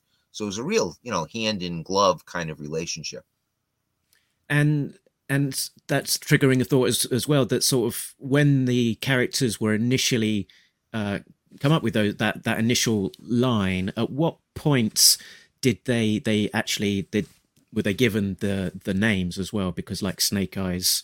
I think even on the card, you know, the big bold is says Commando, right? Mando, yeah. Um, so, so, so, at what point did they move from being primarily a specialist specialization as their as their character to to being uh, a name? as soon as Larry fed us uh, the dossiers on each character, and they would have, he would usually give us two or three names. Um, sometimes it would only be one because hey, that that's the name. Uh, other times it maybe be two or three alternate names. Uh, I think Snake Eyes was always Snake Eyes. I don't remember any alternate name for Snake Eyes. I might be wrong, but I don't remember any alternate name. Plus a little time to clear legal. Yeah, yeah, but that and that, but that you're right, but that didn't usually take too long. Maybe two weeks. Hmm. You know, maybe it would take about two weeks to get those names cleared. Um, I- uh, do you have more comics questions? Because I have a I have a toy I have a larger toy marketing question, Mark. Uh, I'll- I've got. I think we touched on it in the sort of the way that Larry would would tie sort of the release of particular figures into the comics, and this was this was one that I've had sort of a query about Hmm. before that uh, we had the the dreadnoks, and and they came out. Um, they had like the the old fashioned swivel necks, but they came out in that first wave with uh, the the the bull necked jointed figures. Um, so, so I was wondering if there was a delay, and and in particular, I was thinking about the way that they appeared in the comics was that they they had these three uh, covers sort of in quite quick succession, um, with this scene of the uh, of the dreadnoks um, attacking an airfield, which was the which was reflected in the in the TV advert. So I wondered, um, is that all connected? Did though did the dreadnoks get delayed, and did that mean that then the, the advert was sort of moved back uh, and meant that they the the comic kept on um, featuring the same scene so that it could uh, link to the to the commercial. Yeah, I I don't know that I can give you a an actual answer because I wasn't working on Joe at the, at this time okay. directly. Um, but uh, if I'm not mistaken, the Dreadnoks were a creation of Griffin Bacal. Oh, right and um, we didn't have any licensing problems with whatever Griffin Bacal came up with. And we, you know, that that was just that was the kind of relationship we had with our ad agency. Um, so I believe the Dreadnoks uh, were part of uh, were the creation of Griffin Bacal um, or Sunbow, call it Sunbow, which was you know their animation division. Um, so I guess that's why uh, they were included in the line. I don't remember us, meaning Ron, coming up with the idea of doing these Mad Max type characters. I think it was a function of Griffin Bacal. Um, as far as uh, the timing, honestly, I don't know. Okay, that's uh, that's right. Um, Tim, do you, oh uh, yeah, Tim, do you want to move on to to your question? Yeah, so this is this is shifting gears uh, away from comics and back to Hasbro. So so Kirk, the line gets more and more popular year two, year three, year four, year five, and and and I know that Hasbro expanded uh, more more toy lines, bigger toy lines, more extensions of each toy line, and in terms of R and D, research and design if you need to make more toys, you can hire more sculptors, more designers. Um, I don't have a good sense of how marketing, how the marketing department where you were, how that expands. And part of why I'm asking is that, um, like when when you and I have spoken before, mm-hmm. I have a sense of what you did in your position as you sort of got promoted. Uh, you know, you you'd have meetings with uh, Marvel, you'd have presentations at the toy company, you'd go to Toy Fair. Um, but on Facebook, you have posted um, a photo or two of some of the marketing team, the people who worked under you. And these are not faces and names that I'm uh, familiar with. And you have said nice things like, you know, to the best marketing team there ever was. Mm-hmm. And, it, and it occurred to me like and if marvel wants to expand hire more writers and artists publish more comics how how does hasbro in the 80s expand its marketing department? And what does that actually mean? What do new people what do they what do they do? Like your your team. I, I i started thinking about this uh, after i saw your email this morning you know that you mm-hmm. wanted to ask me about this. So i started i sketched out from just I've never done this before. I sketched out to the best of my recollection uh, who worked on the in the marketing department, the boys' toys marketing department. And at most,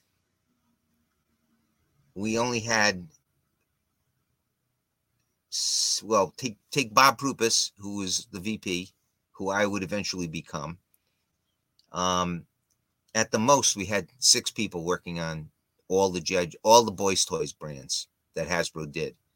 Um, to give you a sense the 1982 83 84 and 85 line was developed by bob and me uh, in terms of marketing.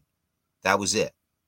And not only did i do the quote marketing but i was the liaison with marvel comics. I did all the licensing. I worked on reading all the every single monthly comic book every single episode of the uh, animated, the first two animated series uh, had to go through me to be read and approved.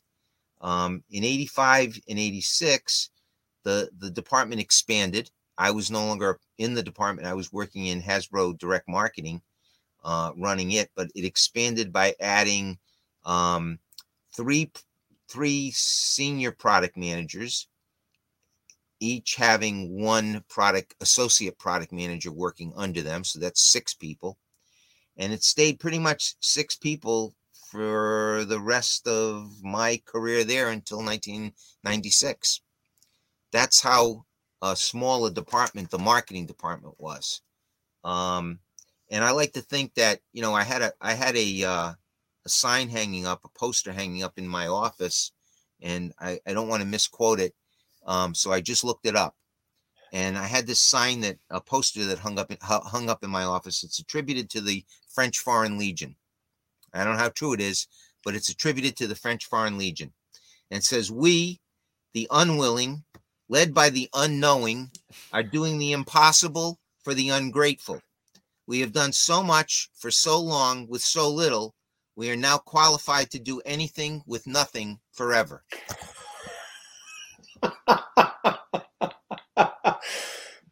So that that hung in my office throughout my career at Hasbro because we were constantly um, while other departments were growing, we were constantly being asked to do more with less.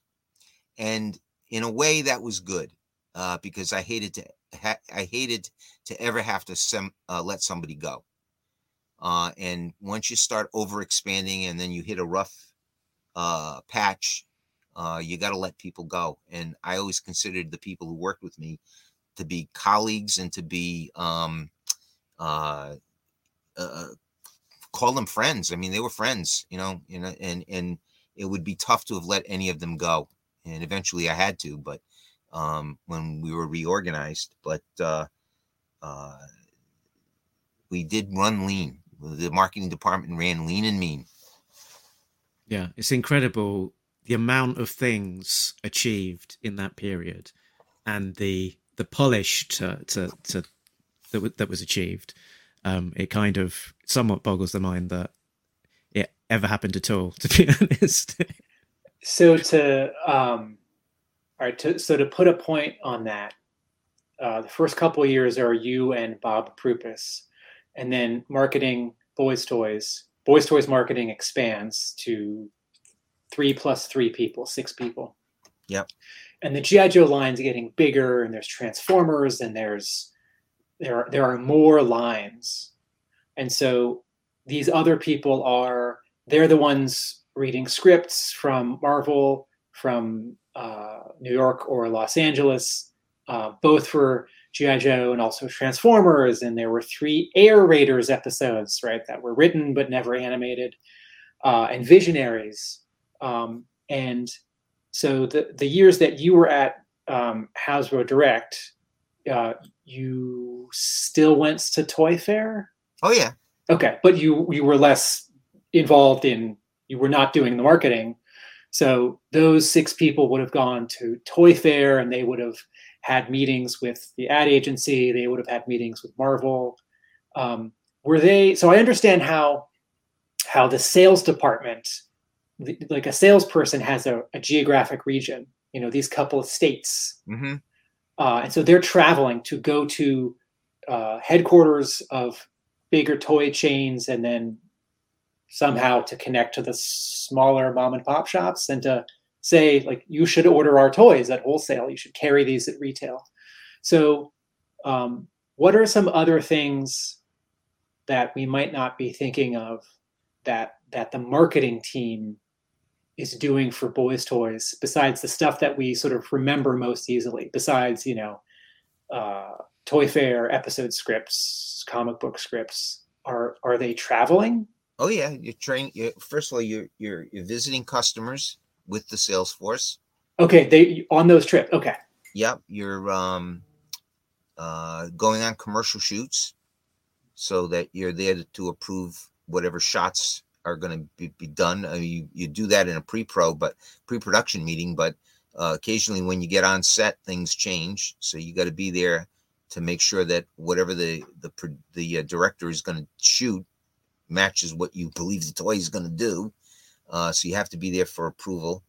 Um, and uh, on top of that, you're working with R and D to develop the line. The that to finish developing the current line, but to also be working on future lines.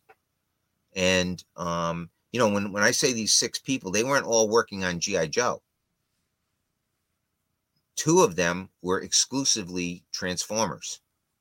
So that left four people working on GI Joe and every other boys toy concept. so when I got back into boys toys in 88, 89, um, you know, we were we had a, a Joe line that was cooking. Um, we had WWF, now WWE wrestlers. We had visionaries, inhumanoids, Air Raiders, um, cops. I mean, these are just some, not all at the same time, but these were all brands that I was working on, you know, with my my team. Um, to name the ones that actually hit the marketplace. That's not to mention there are brands we worked on that never got past our first presentation to Toys R Us.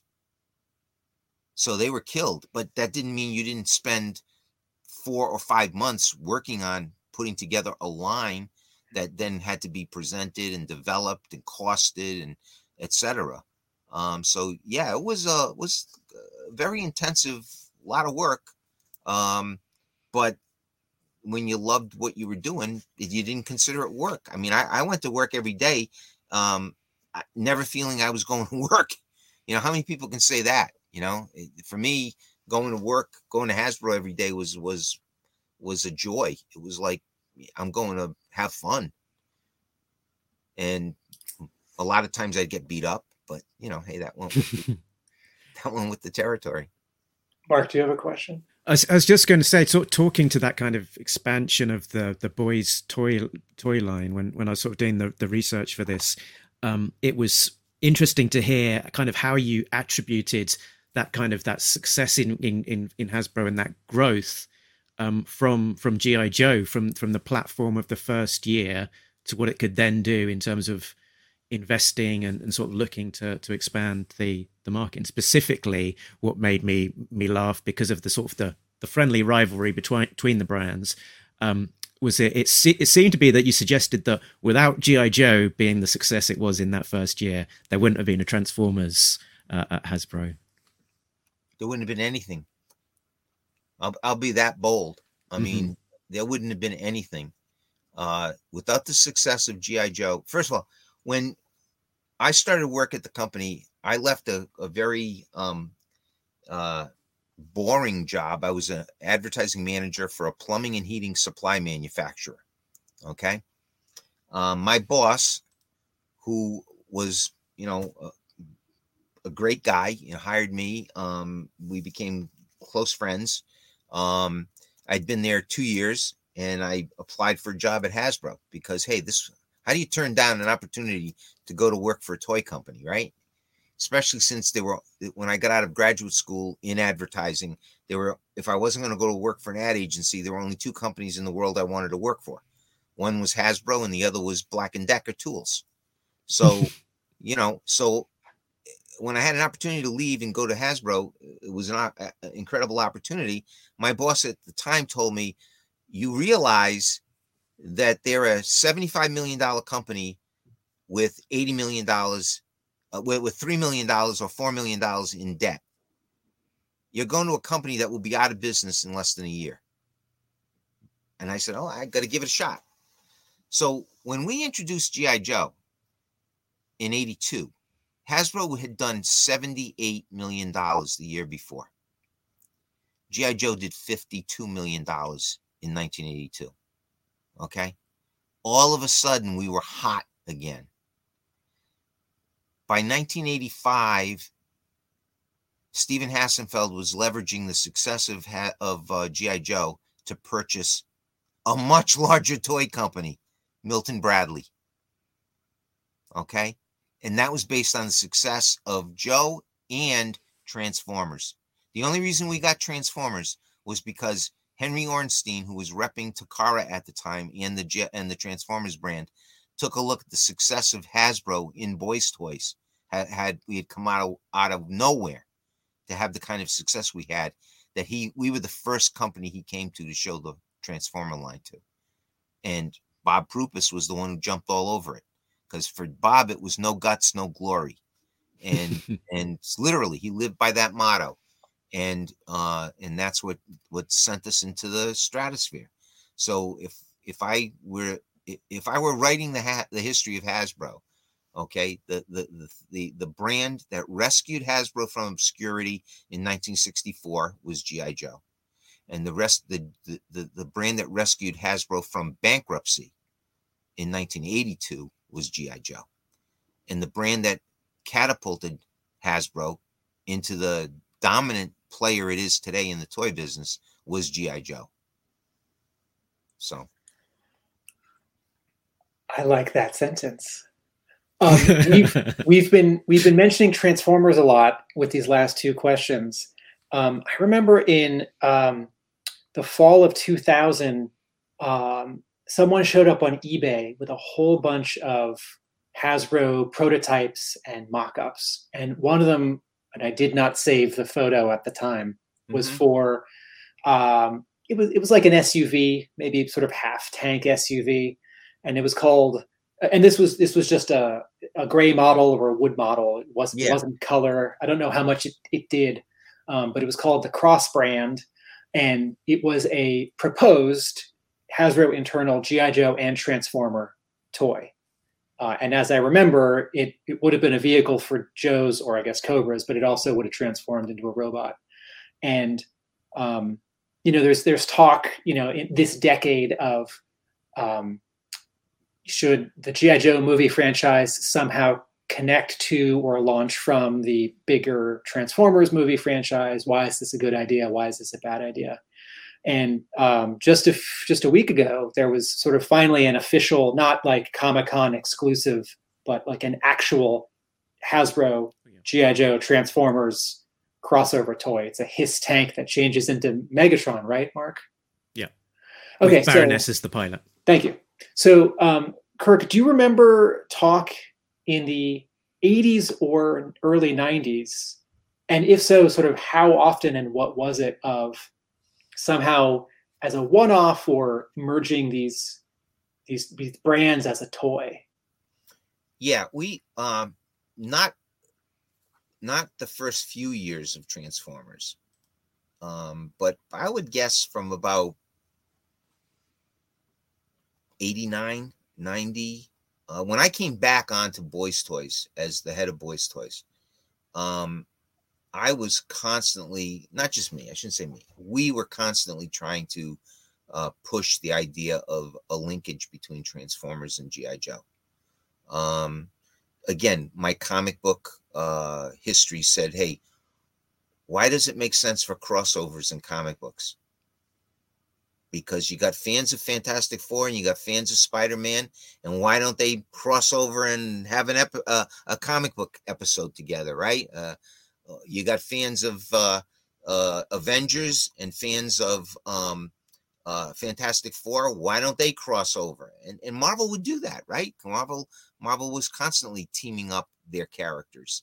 Um, so we would always ask for some kind of a team up, and it was always met by with resistance by our senior management team, who always the, the excuse was always don't mix metaphors.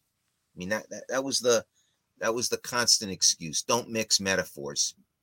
So you know if you can't get your boss to agree, then you you just say okay, you fight it the best you can, and then you just say you know he's a blockhead and you move on to do something else. So you're remembering a request or, or a suggestion. Almost which every year, Tim. would, Almost do, you, every year. do you remember artwork or something more than like a piece of paper, words on paper? Uh, honestly, I don't remember. I mean, it was we would have these early preliminary meetings, uh, brainstorming meetings where we would discuss these kind of things. I'm sure there's artwork of you know early on of. I mean, the the way Transformers was developed, Transformers was developed primarily by the designers at Takara. Right. We had very little input other than color studies and possibly themes. So we'd say to them, uh, you know, hey, it would be great to have a construction vehicle that could transform. And they'd come up with, you know, a line of construction vehicles that would transform. Um, I'm sure that there were, you know, requests by our team, the Joe team, to have uh, military vehicles that would transform. And there certainly are enough military vehicles in the Transformers line. They were never scaled to accommodate a three and three quarter inch figure because senior management wouldn't give it the go ahead.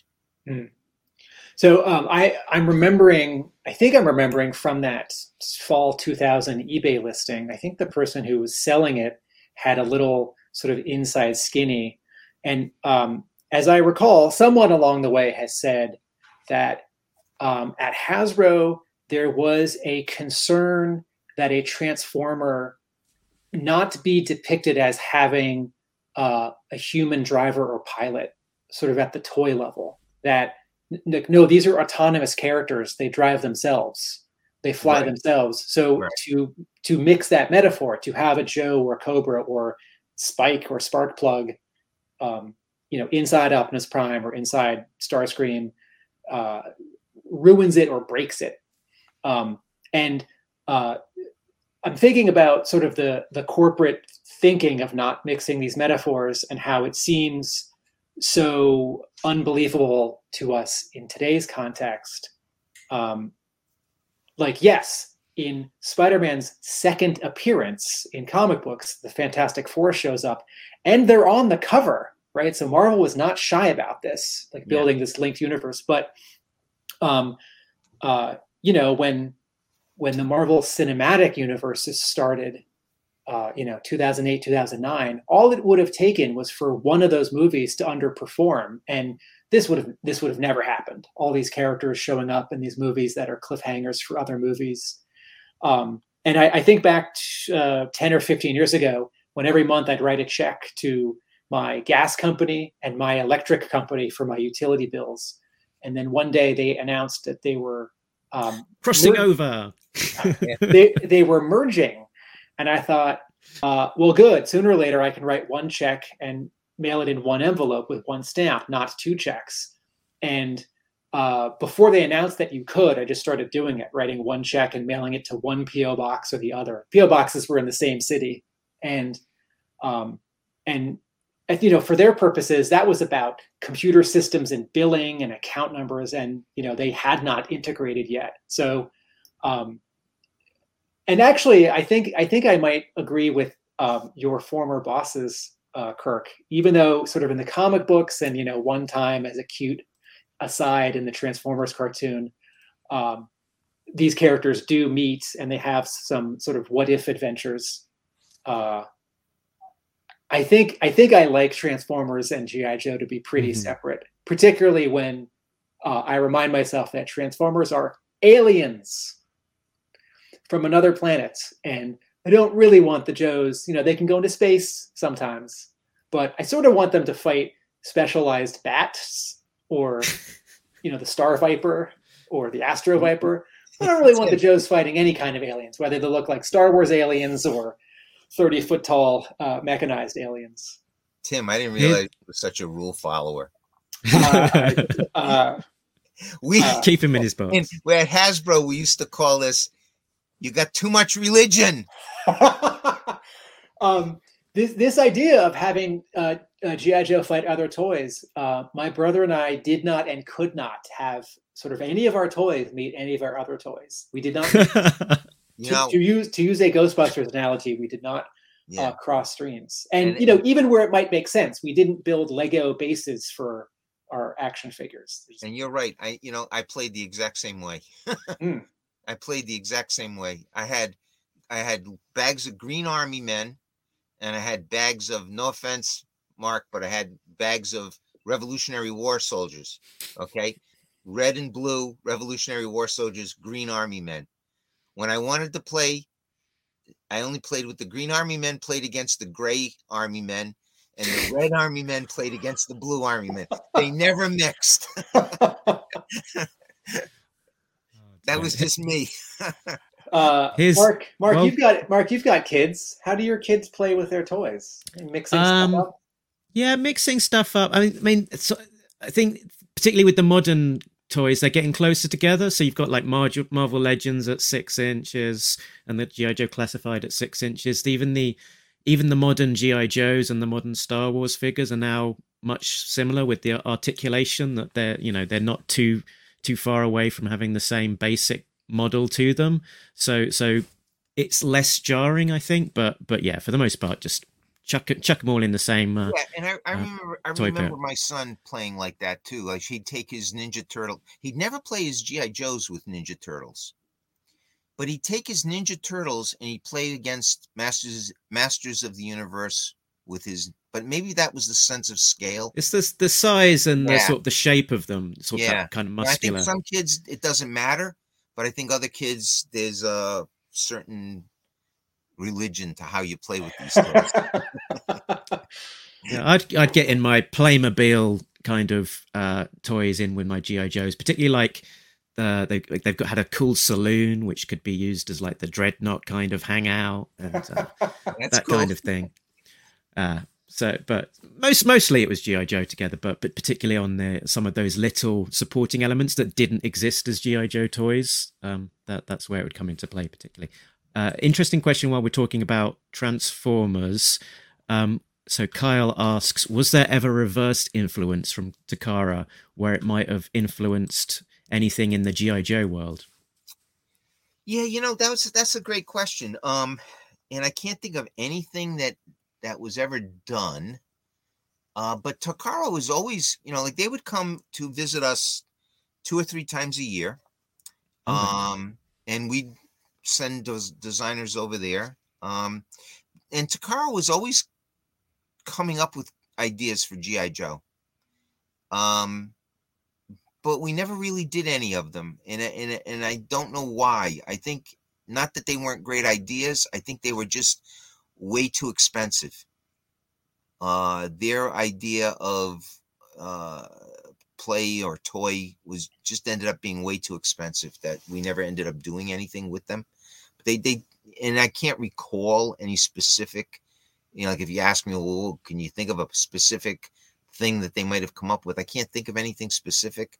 I just know that they'd always try and show us some ideas, and in fact, um, they would actually, you know, come with uh, uh, either a jet or a tank that would uh, be driven by a GI Joe. So they were on board trying to integrate uh, uh, both lines together, but we just couldn't seem to make it work with our senior management team.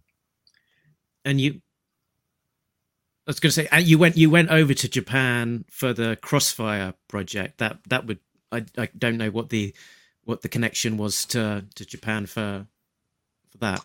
Well, uh, at the time, the best RC vehicles were coming out of Nikko in Japan, and um, and so we we saw uh, we saw a trend in the United States with Tyco toys developing, you know, RC vehicles year after year that just continually outdid each other. That we said, Hmm. why are, why are we not doing an RC Jeep for GI Joe?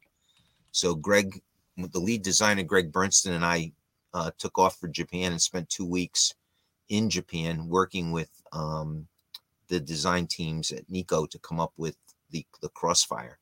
And literally, you know, we'd show up in their offices, Greg with a sketch pad and me sitting next to him and approving what he was drawing and asking at the same time the engineers from Nikko, can this be done? And we literally, you know, design that vehicle in under two weeks uh, from start to finish. Was it a success?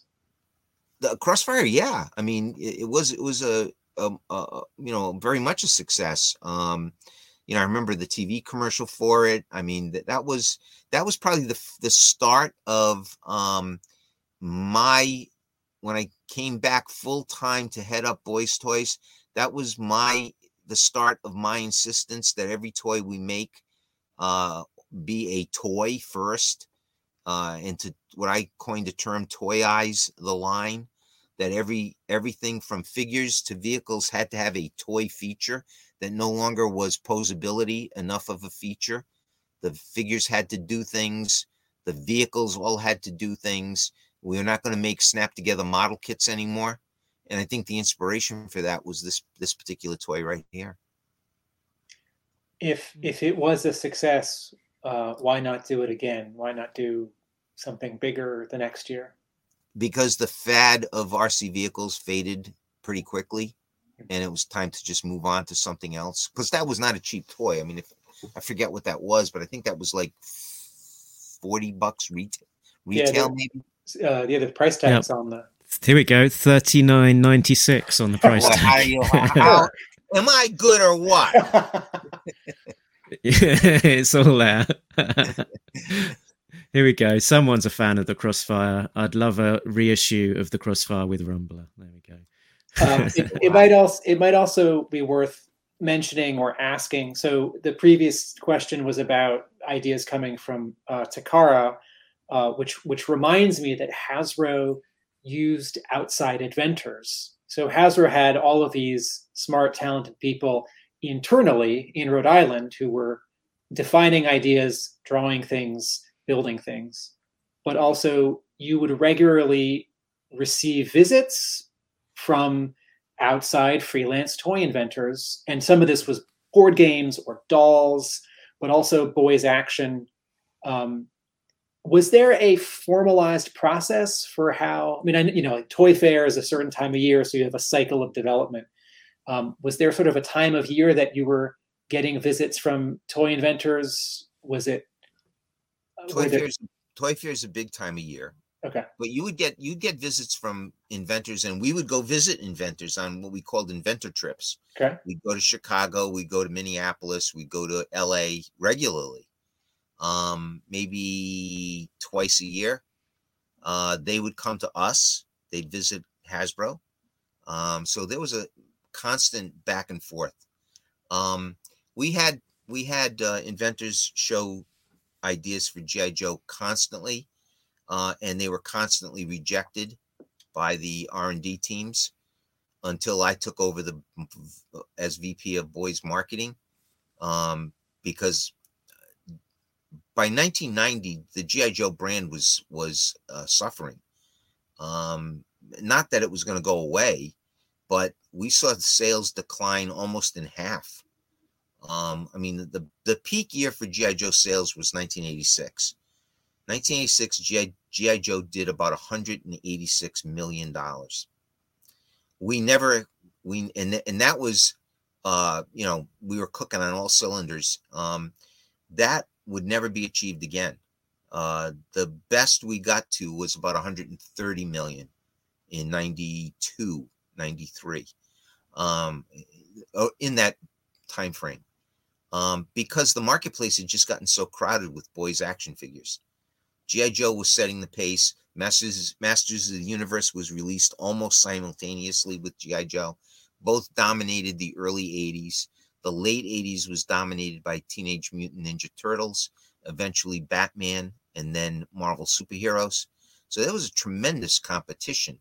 Um, and uh, my insistence when I came back onto the brand was we're going to make good toys. We're not in the business of selling model kits anymore because to me that's what gi joe was from 82 to about 98 uh, 88 89 they were great snap together model kits um, that would roll and you could fantasize and the guns would elevate and the turrets would turn and but they didn't do anything other than that than that um, and so I insisted on toyizing the line. The other thing I insisted on is when I saw a good inventor item that I, an idea that I, I thought could fit into the line, uh, I insisted that it be done.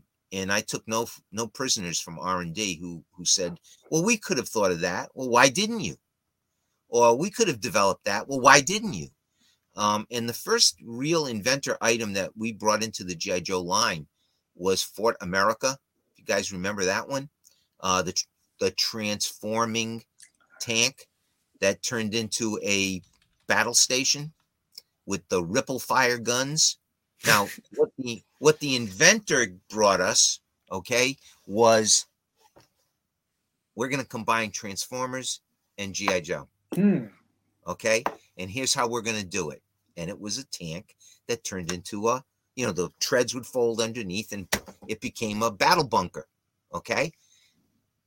What we did when, when I asked that we we take it into the line, the R and D guys didn't want to do it until I said, "You guys have got to figure out a way of putting this into the line because this is going to be one of our lead TV commercial products." And when I look at that packaging, I wish I still had it today. When I look at that packaging, I mean, you can't get a much more exciting product than that. Okay, the the, the I call it if you look at the uh, the front of the uh, vehicle with those you know the the the six or whatever uh, rocket tubes, you you, you swiped a uh, lever across the uh, the the missile launcher and they would fire. You know, one, two, three, four, five, six, right out the front of the barrel. Um, you had the electronic sounds.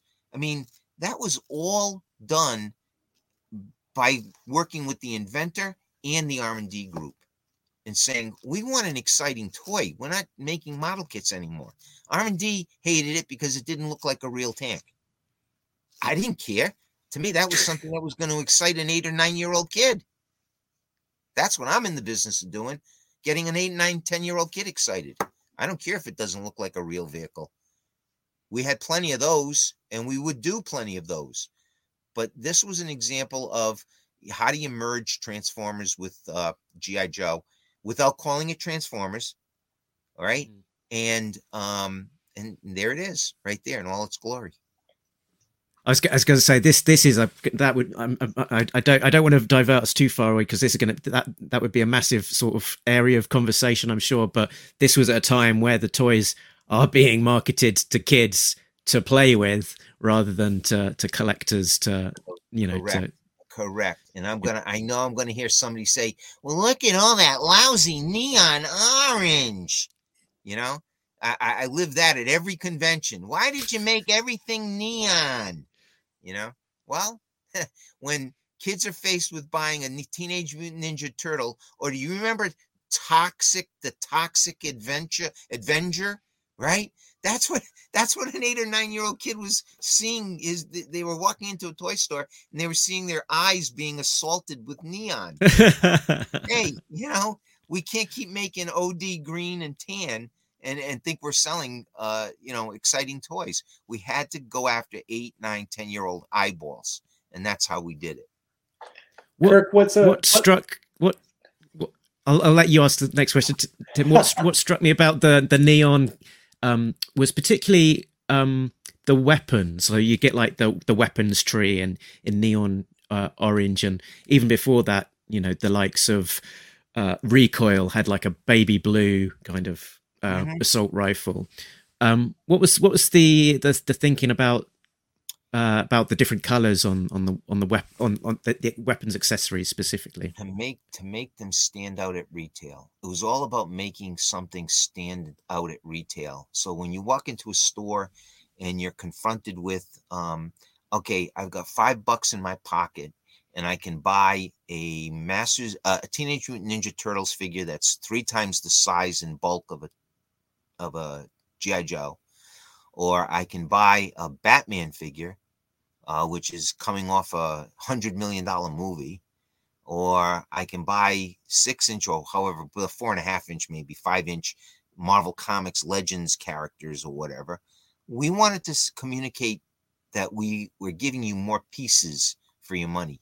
You're not just getting a figure, you're getting a lot more accessories. And so by coloring the accessories, those bright colors, yeah, it wasn't realistic, but boy, it to a mother, it said, Hey, look at this for four bucks or three bucks, whatever it was at, at retail at that time. You know, look at all I'm getting. I'm getting a great figure, and look at all these pieces that it comes with. That's why we did it. That's why it was done. Yeah, as a, as a comparison, you know, uh, Kirk, you've used the word bold when describing the G.I. Joe toy packaging for 1982, right? The logo, the graphics, the paintings, just the presentation. Painting's big, the figures over here.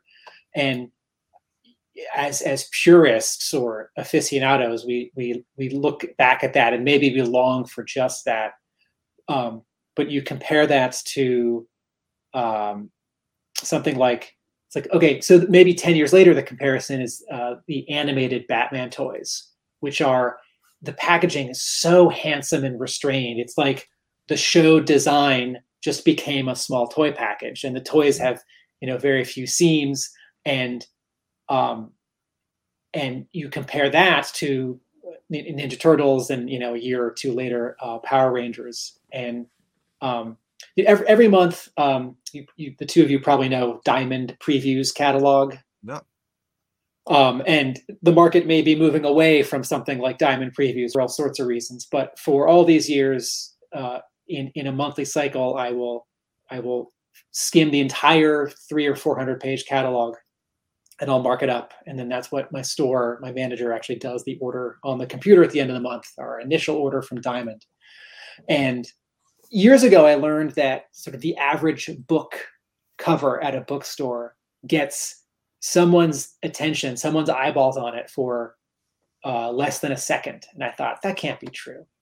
Uh, but surely it is because we've all been in a bookstore or comic book store and you're going like this and something, a logo, a sexy character, a certain combination of colors, some burst of text, um, something familiar like Batman, um, you know what's going to grab you and and covers are often not sort of indicative of the interior. And just just three days ago i was flipping through previews and we had sort of forgotten the deadline for the order was the next day. So instead of my normal sort of three four hour having coffee um, looking at every page carefully uh, i was doing the really fast version and i thought there are so many publishers that aren't the main six or ten premier premier publishers uh, that get distributed by Diamond that are in sort of the back half catalog. And each of these covers is, you know, there's like three columns per page and they're like an inch tall and they're getting like a third of a second. And I'm not even reading sort of the yeah. title or the writer or the artist, the description. It's like, and then I grab my Sharpie and I circle it, five copies of that one, right? Yeah. And every so often I'll write something mean to my manager, like, this is bad. Can you believe this crap? Um, and so, um, so you know, this idea that Kirk's talking about, you know, it's it's it's Kirk. It's mostly moms that were doing the purchasing, right? Was that that was was that sort of an established like yeah i mean uh, well, re- retail behavior fact yeah i mean i mean think about it and when i when i teach marketing you know when you talk about what is a market a market is is people with the the um, ability and the willingness to buy. And you have to have both. All right. Well, certainly an eight year old boy or an eight year old child has the willingness to buy. They'll buy anything, right? Do they have the ability to buy? No. Mom controls the ability to buy. I use mom as in the generic parent term. Okay. Um, mom is the one who controls the purse strings.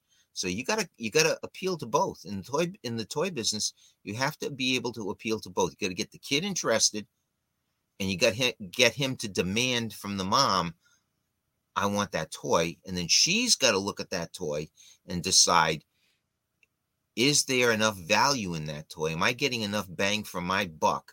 I'm gonna lay out five dollars for this. Today, you're laying out twenty dollars for an action figure, right? So, uh, you know, what am I getting for my money? One of these guys. yeah. Yeah.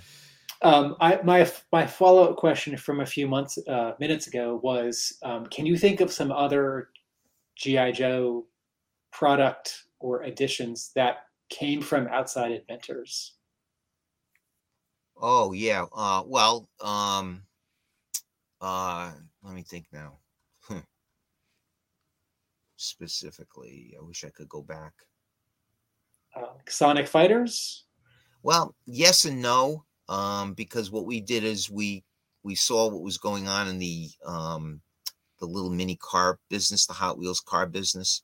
Majorette was a company that came out of nowhere. I believe they were a Canadian company, and they came out of nowhere with Hot Wheel vehicles that had lights and sound, and for like three years dominated, literally dominated that uh, Hot Wheels category. Uh, so I don't know that was necessarily an, an inventor. Um, that I think that was we we kind of just stole that idea. Hey, it's in the marketplace, and so fair mm. game. But rather than having it make just lights and sound, can we have it make speech mm. um, as well? Give commands. Um, it was a great item that we never did. Uh, that would have been revolutionary had it been done. Um, Marty Abrams from uh, Mego Toys came to us. He was uh, he was an inventor um, after Mego went bankrupt, he became an inventor. Um, and he came to us with his partners. And Marty was very, very clever. Um, Marty uh, is brilliant. And uh, he, I think of him as an evil genius because had this succeeded, uh, Marty would have been making a nice royalty off every G.I. Joe figure ever sold in perpetuity. um, so it was a brilliant idea. Um, he came to us with the idea that you could make a play set or vehicles that would talk via the simple use of molding a different uh, code into the bottom of every GI Joe figure's foot, so that and which would cost you nothing. Literally, the figures would be the same figure, just at the bottom of the foot, instead of being flat, completely flat, it would have a series of cams, slots. Um, and then depending on how that slot fit into a place on a vehicle or a playset, it would activate a voice chip in the vehicle or the play set. And you bring the character to life. And, you know, 20, 30 seconds of speech. We thought it was great and we were willing to make a commitment until we took it to research and we showed it to kids. And this was at the same time that we had vehicles shooting things and you know uh, vehicles exploding you know that kind of thing. The kids thought it was boring. They thought it was ho-hum. And marty was so marty was so upset that he insisted that we rerun the research and that he be there to witness the research. And we said, sure, come along. And he even agreed. Well, I guess we really don't have anything here. Um, but that could have been, had it worked, that could have been a real, you know, groundbreaking type of toy because uh, it would have been, and that would have been in like 92, 93 era. So that would have been like a bit of high tech being added to the G.I. Joe brand. Um, what else from other inventor ideas? I invented a number of things for the Hall of Fame line, the 12 inch line, when I left Hasbro. Um, so a lot of, not a lot, but a number of things that I had come up with uh, from marketing ideas. Uh, Life magazine uh, that they did, the Life magazine astronaut, the Life magazine figures were done because of um, mine and Don Levine's work on putting together concepts for Hasbro. Um, but they didn't really. I mean, it it's tough to sell an invention to anybody. It's even tougher to sell it to Hasbro. Mark, do you want to ask about or muse about the big anniversary for the year? Um, well, I, there was there was one specific question that I wanted to to ask about before maybe we, we get to that, which was sort of returning back to those early early years, and you were talking a, bit about it, Kirk, that you'd be getting through the um, the the comic, the I guess the the work in progress comic from from Marvel to to rev- review. So sort of just interested to get your insight on what that process was was like, and if what sort of uh, notes that you kind of would would send back, and specifically if there was anything that you said ever said no to. Um, no, it is not. You know, all honesty, there was nothing I never said no to. Um, and my job was almost to be a rubber stamp. Um, I got a kick out of being able to read the scripts and then get the artwork uh, sent to me with the b- word balloons, you know, filled in. So I saw the initial script, would approve it, and and I had like a one day turnaround. there was no like, can you keep this and can I read it? No, no, this is what I did at night. Okay, I didn't read comic books anymore. I was reading these kind of scripts, but they were still comic books. Then I'd look over all the artwork, um, and I think the only things what I would do is I'd take a red a red uh, marker, uh, you know, pen, mar- a sharpie or a, or just a red pen, and I would make sure that the um, the the characters looked as much as they could. You know, I'd highlight what I thought looked weird, or with the vehicles, I'd say get rid of this missile. This isn't on the vehicle. So I, I served as kind of a quasi editor. I called myself a technical advisor, um, and and that's that's all. It was you know, Bob instilled in me the idea that um, each medium has its own audience and its own job to do. And um, for instance, um, I think had he not said that, had I not worked on the business, I'm convinced that a couple of product managers after me would have insisted that the figures have little circles where the elbows were to indicate the rivets that um, were on the toy. Um, so it's like each each uh, medium has its own uh, audience and its own job to do. Mhm. So don't make uh, the same audience. The comic book lives in a different universe than the toy. The toy lives in a different universe than the TV animated series, and all three uh, live in their own total universe. As long as they're all seem to be working consistently, then let things go. Um, and so that that was my approach. Unless I saw something really egregious, I just rubber stamped it. Um, Mhm. and I and I think I built up a lot of trust and confidence with Larry and the team at Marvel because of that. Um, I do recall though that when I had left the brand and then came back onto the brand, um, I started asking questions like, "How come the covers of these comic books are so boring? Um, how come you know uh i don't see any um how come i don't see any rifles or any guns or how come i don't see you know fighting taking place? And i was told that um uh one of the product managers after i had left had insisted that the gi joe comics not depict uh anybody with a weapon in their hands. Larry in fact told me that. He said we can't put guns in their hands anymore. I said, "Who who told you that?" So you know that was kind of bizarre, and and thankfully it only lasted a couple of issues. Mhm. Um, but the, there was that kind of uh, quasi edict that had been issued to Marvel um, that when you on the cover you, c- couldn't show uh, people with with uh, pistols or rifles. So So, um, so Kirk, do you know? Do you know what period? Do you know about what period that was? I was just wondering gonna- which which issues it might have uh, I'm impacted. gonna Where guess. I'm gonna guess 86 through 88, somewhere in there. No, I'm not gonna say that. You know that, like, if you Mm-hmm. study those covers carefully, in that era, you're gonna notice, I believe, um, an almost total lack of weapons in figures' hands. Yeah, maybe Now, that's what- maybe around here. That's what Larry told me. I mean, I didn't go back and and and and and validate that, but when he told me that, I said, "Well, then that ends here. Now that I'm in charge of the brand, Mhm. I want to see the the biggest, most exciting guns in people's hands, and I want them shooting, and I want to see explosions." It said, "You know that I want to get get exciting covers. I don't want to see a boring cover anymore."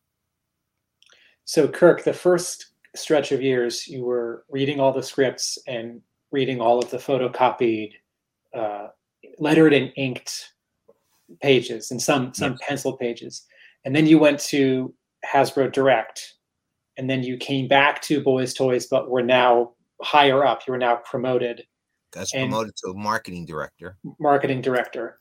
Then I was and I left again. they moved me over to uh, run Hasbro's Playskool Baby division, and I did that for like a year and a half, and then I came back as VP of Boys Toys. Just to capture it on film, um, what was your reaction when you were promoted uh, to uh, to place uh, Playskool um, baby? Baby. Yeah. It was more money. I, I I have heard the story before, and I just it just made me laugh so much that you you you just come back from Japan, right? And then you got you're meant to be relaxing, sleeping. You get a you get a call in for, uh, that that you that you have to pick up to give you some news. Wow, that, I Um, I forget. Yeah, that you got a great memory. I forget that story's going around. Yeah, I got back from Japan with we had just been working on the Crossfire, and I'd come back from Japan, and I was jet lagged, and I went to bed uh, at like two in the afternoon, maybe, and at four o'clock I got a phone call. My wife came upstairs and she said, uh, she said, Kirk, you got a phone call from Steve Schwartz. What's wrong? My, you know, Terry always thinks something's wrong. And I said, I don't know. What's, you know, he knows I'm not going to be in the office until tomorrow. So he says, Can you come in? And I said, Steve, I, I just got back from from Tokyo from, you know, I, I'm exhausted. Well, I got some big news for you. And I said, Well, tell me the news over the phone. So he goes, No, I really want to tell it to you in person. And I said, No, I, I can't, Steve. I'm exhausted. So he told me that I got promoted to uh, to uh, associate vice president or whatever the hell it was at the time of Playskool Baby, and um, that was like, really? I went, really? I was like. I said, I don't want to sound, I, you know, I went in the next day. He didn't make me go in that day. I went in the next day and I just said, Steve, I really appreciate the opportunity. I didn't mean to sound like I was not excited by it all. But, you know, he understood. He understood. Yeah, it was a great opportunity. I mean, if you're going to be in the toy business, you want to, you need, you need to learn all aspects of it and um, you know it was an opportunity for me to learn an area of the business that i knew nothing about which was infant toys um, and that really helped me in my thinking when i moved back into gi joe or boys toys. I always say gi joe but it actually was you know moved back into leading up boys toys. Um, so you know he steve was always uh, became an you know another good good friend at hasbro and he was always looking for ways to move people around and make use of their talents um, and like I say, that was another reason why going to work at Hasbro for me was never a job. It was always um, uh, exciting. Uh, I called myself an intrapreneur because I was able to develop businesses within Hasbro that hadn't been done before and achieve some success. So So, Kirk, when you so the first stretch of years, you are reading scripts, reading art, and approving it, and then you go to Hasbro Direct, but you come back. Were you, did you go back to being the person who was reading and approving the comics, or had that now been handed off to someone and not No, that, had, that, that, that would have been handed off to junior people, but a, a product manager. Um, but what I would insist on is, you know, meet with me and tell me what you're telling them to do. Um, because again, I said I don't want to have you telling people drawing the covers that we don't want to see guns and explosions on the covers of the magazine anymore. You know, w so you know, just run by me what the changes are that you're you're looking to do. So that was all.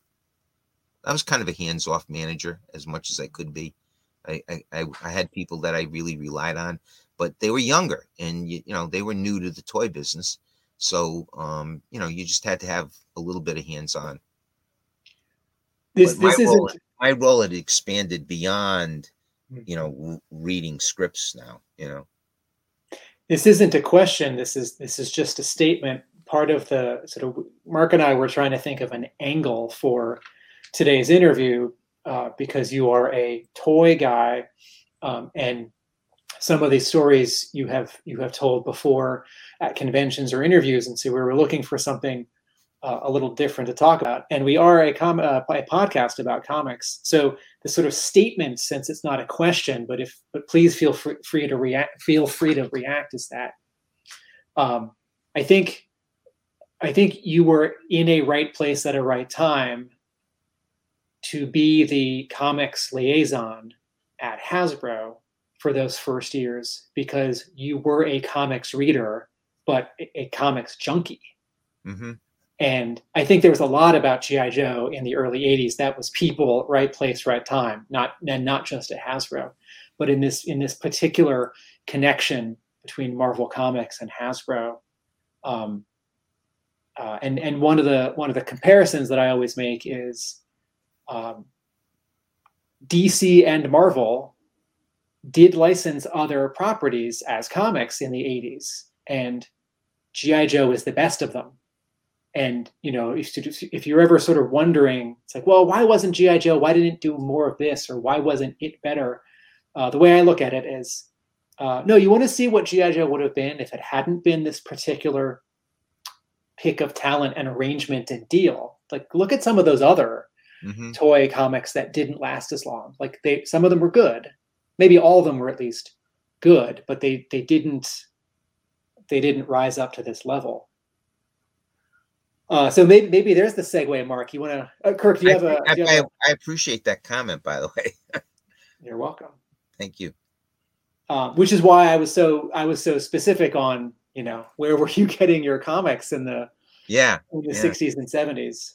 Um, Mark, do you want to segue to some talk of the anniversary?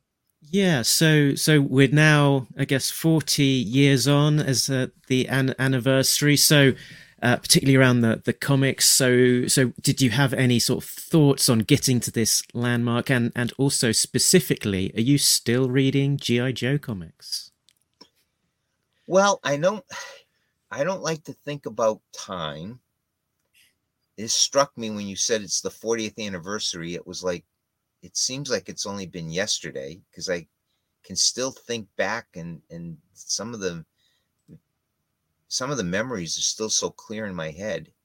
Um, I've been I've been writing on LinkedIn. I've been writing a uh, series of uh, histories of Hasbro bits and pieces of Hasbro history because I was asked to be a contributor to um, the History Channel's "The Toys That Built America" series and they got so much wrong on GI Joe. Um, they interviewed me for almost six hours uh, up in Boston at the GBH studios. That um, I thought there would be a lot more in the show, um, and so much of it's on the cutting room floor, which is normal. But just some so much of what they reported, I don't.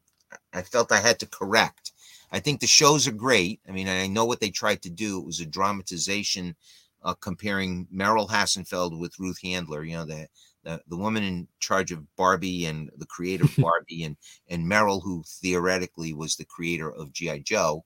Um, that I felt I had to correct uh, some of it. So I've been writing on LinkedIn and I'm and on Facebook um, a, a, series of uh, corrections that talk about the history of Hasbro uh, as it relates to GI Joe, and it's leading up to. Um, there's always been this myth that GI Joe was canceled in 1978 because of the oil embargo, and that the price of plastic had driven the cost of making GI Joe toys, uh, so made them so expensive, and um, also it's a, a, a, the belief that GI Joe, uh, the GI Joe line disappeared because of the Vietnam War and opposition to the Vietnam War. Well, it's 1978 when G.I. Joe was dropped, and that's like three years past the Vietnam War when we, you know, left Saigon. Um, so I won't tip off what my theory is, but I've come up with a theory by by analyzing um, all of the Hasbro catalogs. I have a complete collection of the Hasbro catalogs from 1952 up until maybe two or three years ago. Um, so I'm focusing in on those that affected uh, the GI Joe brand, and I'm trying to analyze it. Um, and I believe the last thing it was was the cost of oil and opposition to to the Vietnam War. I think it all boils down to um, the brand was 14 years old. Uh, you had tremendous new competitors that you know GI Joe had awakened a, a giant in the category of action figure that had never existed before. And so you've got a host of all new characters uh, that are competing with GI Joe, and that's what killed GI Joe in '78. It wasn't anything to do. That was convenient excuse was Vietnam War and oil, the cost of plastic. Those were convenient excuses. Hasbro didn't want to admit that it was the lack of true innovation in the brand. So I don't know if that answered the question. I don't know if I got a, I, I went around in a circle or not, but that's that's you know what I've been working on.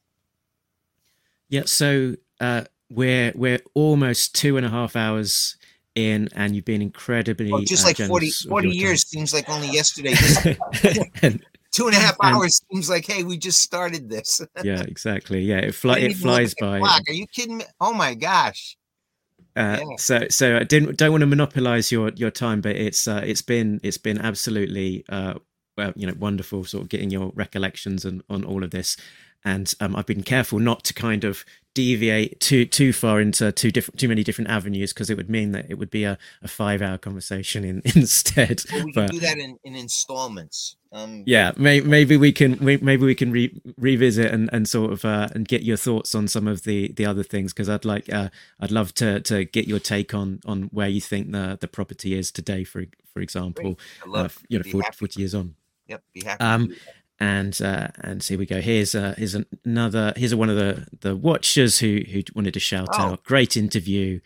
Thanks, thank you guys for bringing this to the Joe fans. Thank you, Kirk, for being willing to spend your time and giving this to the community. Yo, Joe for life. Thank Yo, you, Joshua. Joe Joshua. Thanks. so uh, yeah, I think um, yeah, all, all that remains to say is uh, yeah, a big thank you. Oh, thank there we go. Guys. Thanks, Kirk. great. Hey, and Tim, uh, I still, thanks I still, to. I keep saying I'm going to get up to your store. So this spring, um, I already told Terry that we're going to head up to uh, Tim's store sometime in the uh, next few weeks. So Sounds I'll be in great. touch. Sounds great. Brilliant the the image there on the on the screen is credit Diana Davis who who wanted to say a, a big hello. Oh, great! As, yeah, I just noticed well. that. Big friend hey, of the Diana, show. thank you. That is fantastic. I really. so uh, I think yeah, that that is pretty much um, us done. So we'll uh, leave it there. Getting a few ooh, few mis- messages in probably from people saying thank you. There we go. Some more thank yous. Uh, Love the interview at Yojo. I think that's from Rachel on, on Facebook. Awesome. Uh, and I another thank it. you there. Uh, so yeah, until uh, next that time. Until next time. Uh, okay. A big Yo, thank you. you That's the way to do it. Okay, uh, hold on, and we'll we'll play the we'll play the outro, and then just quickly say uh, bye at the uh, at the end again.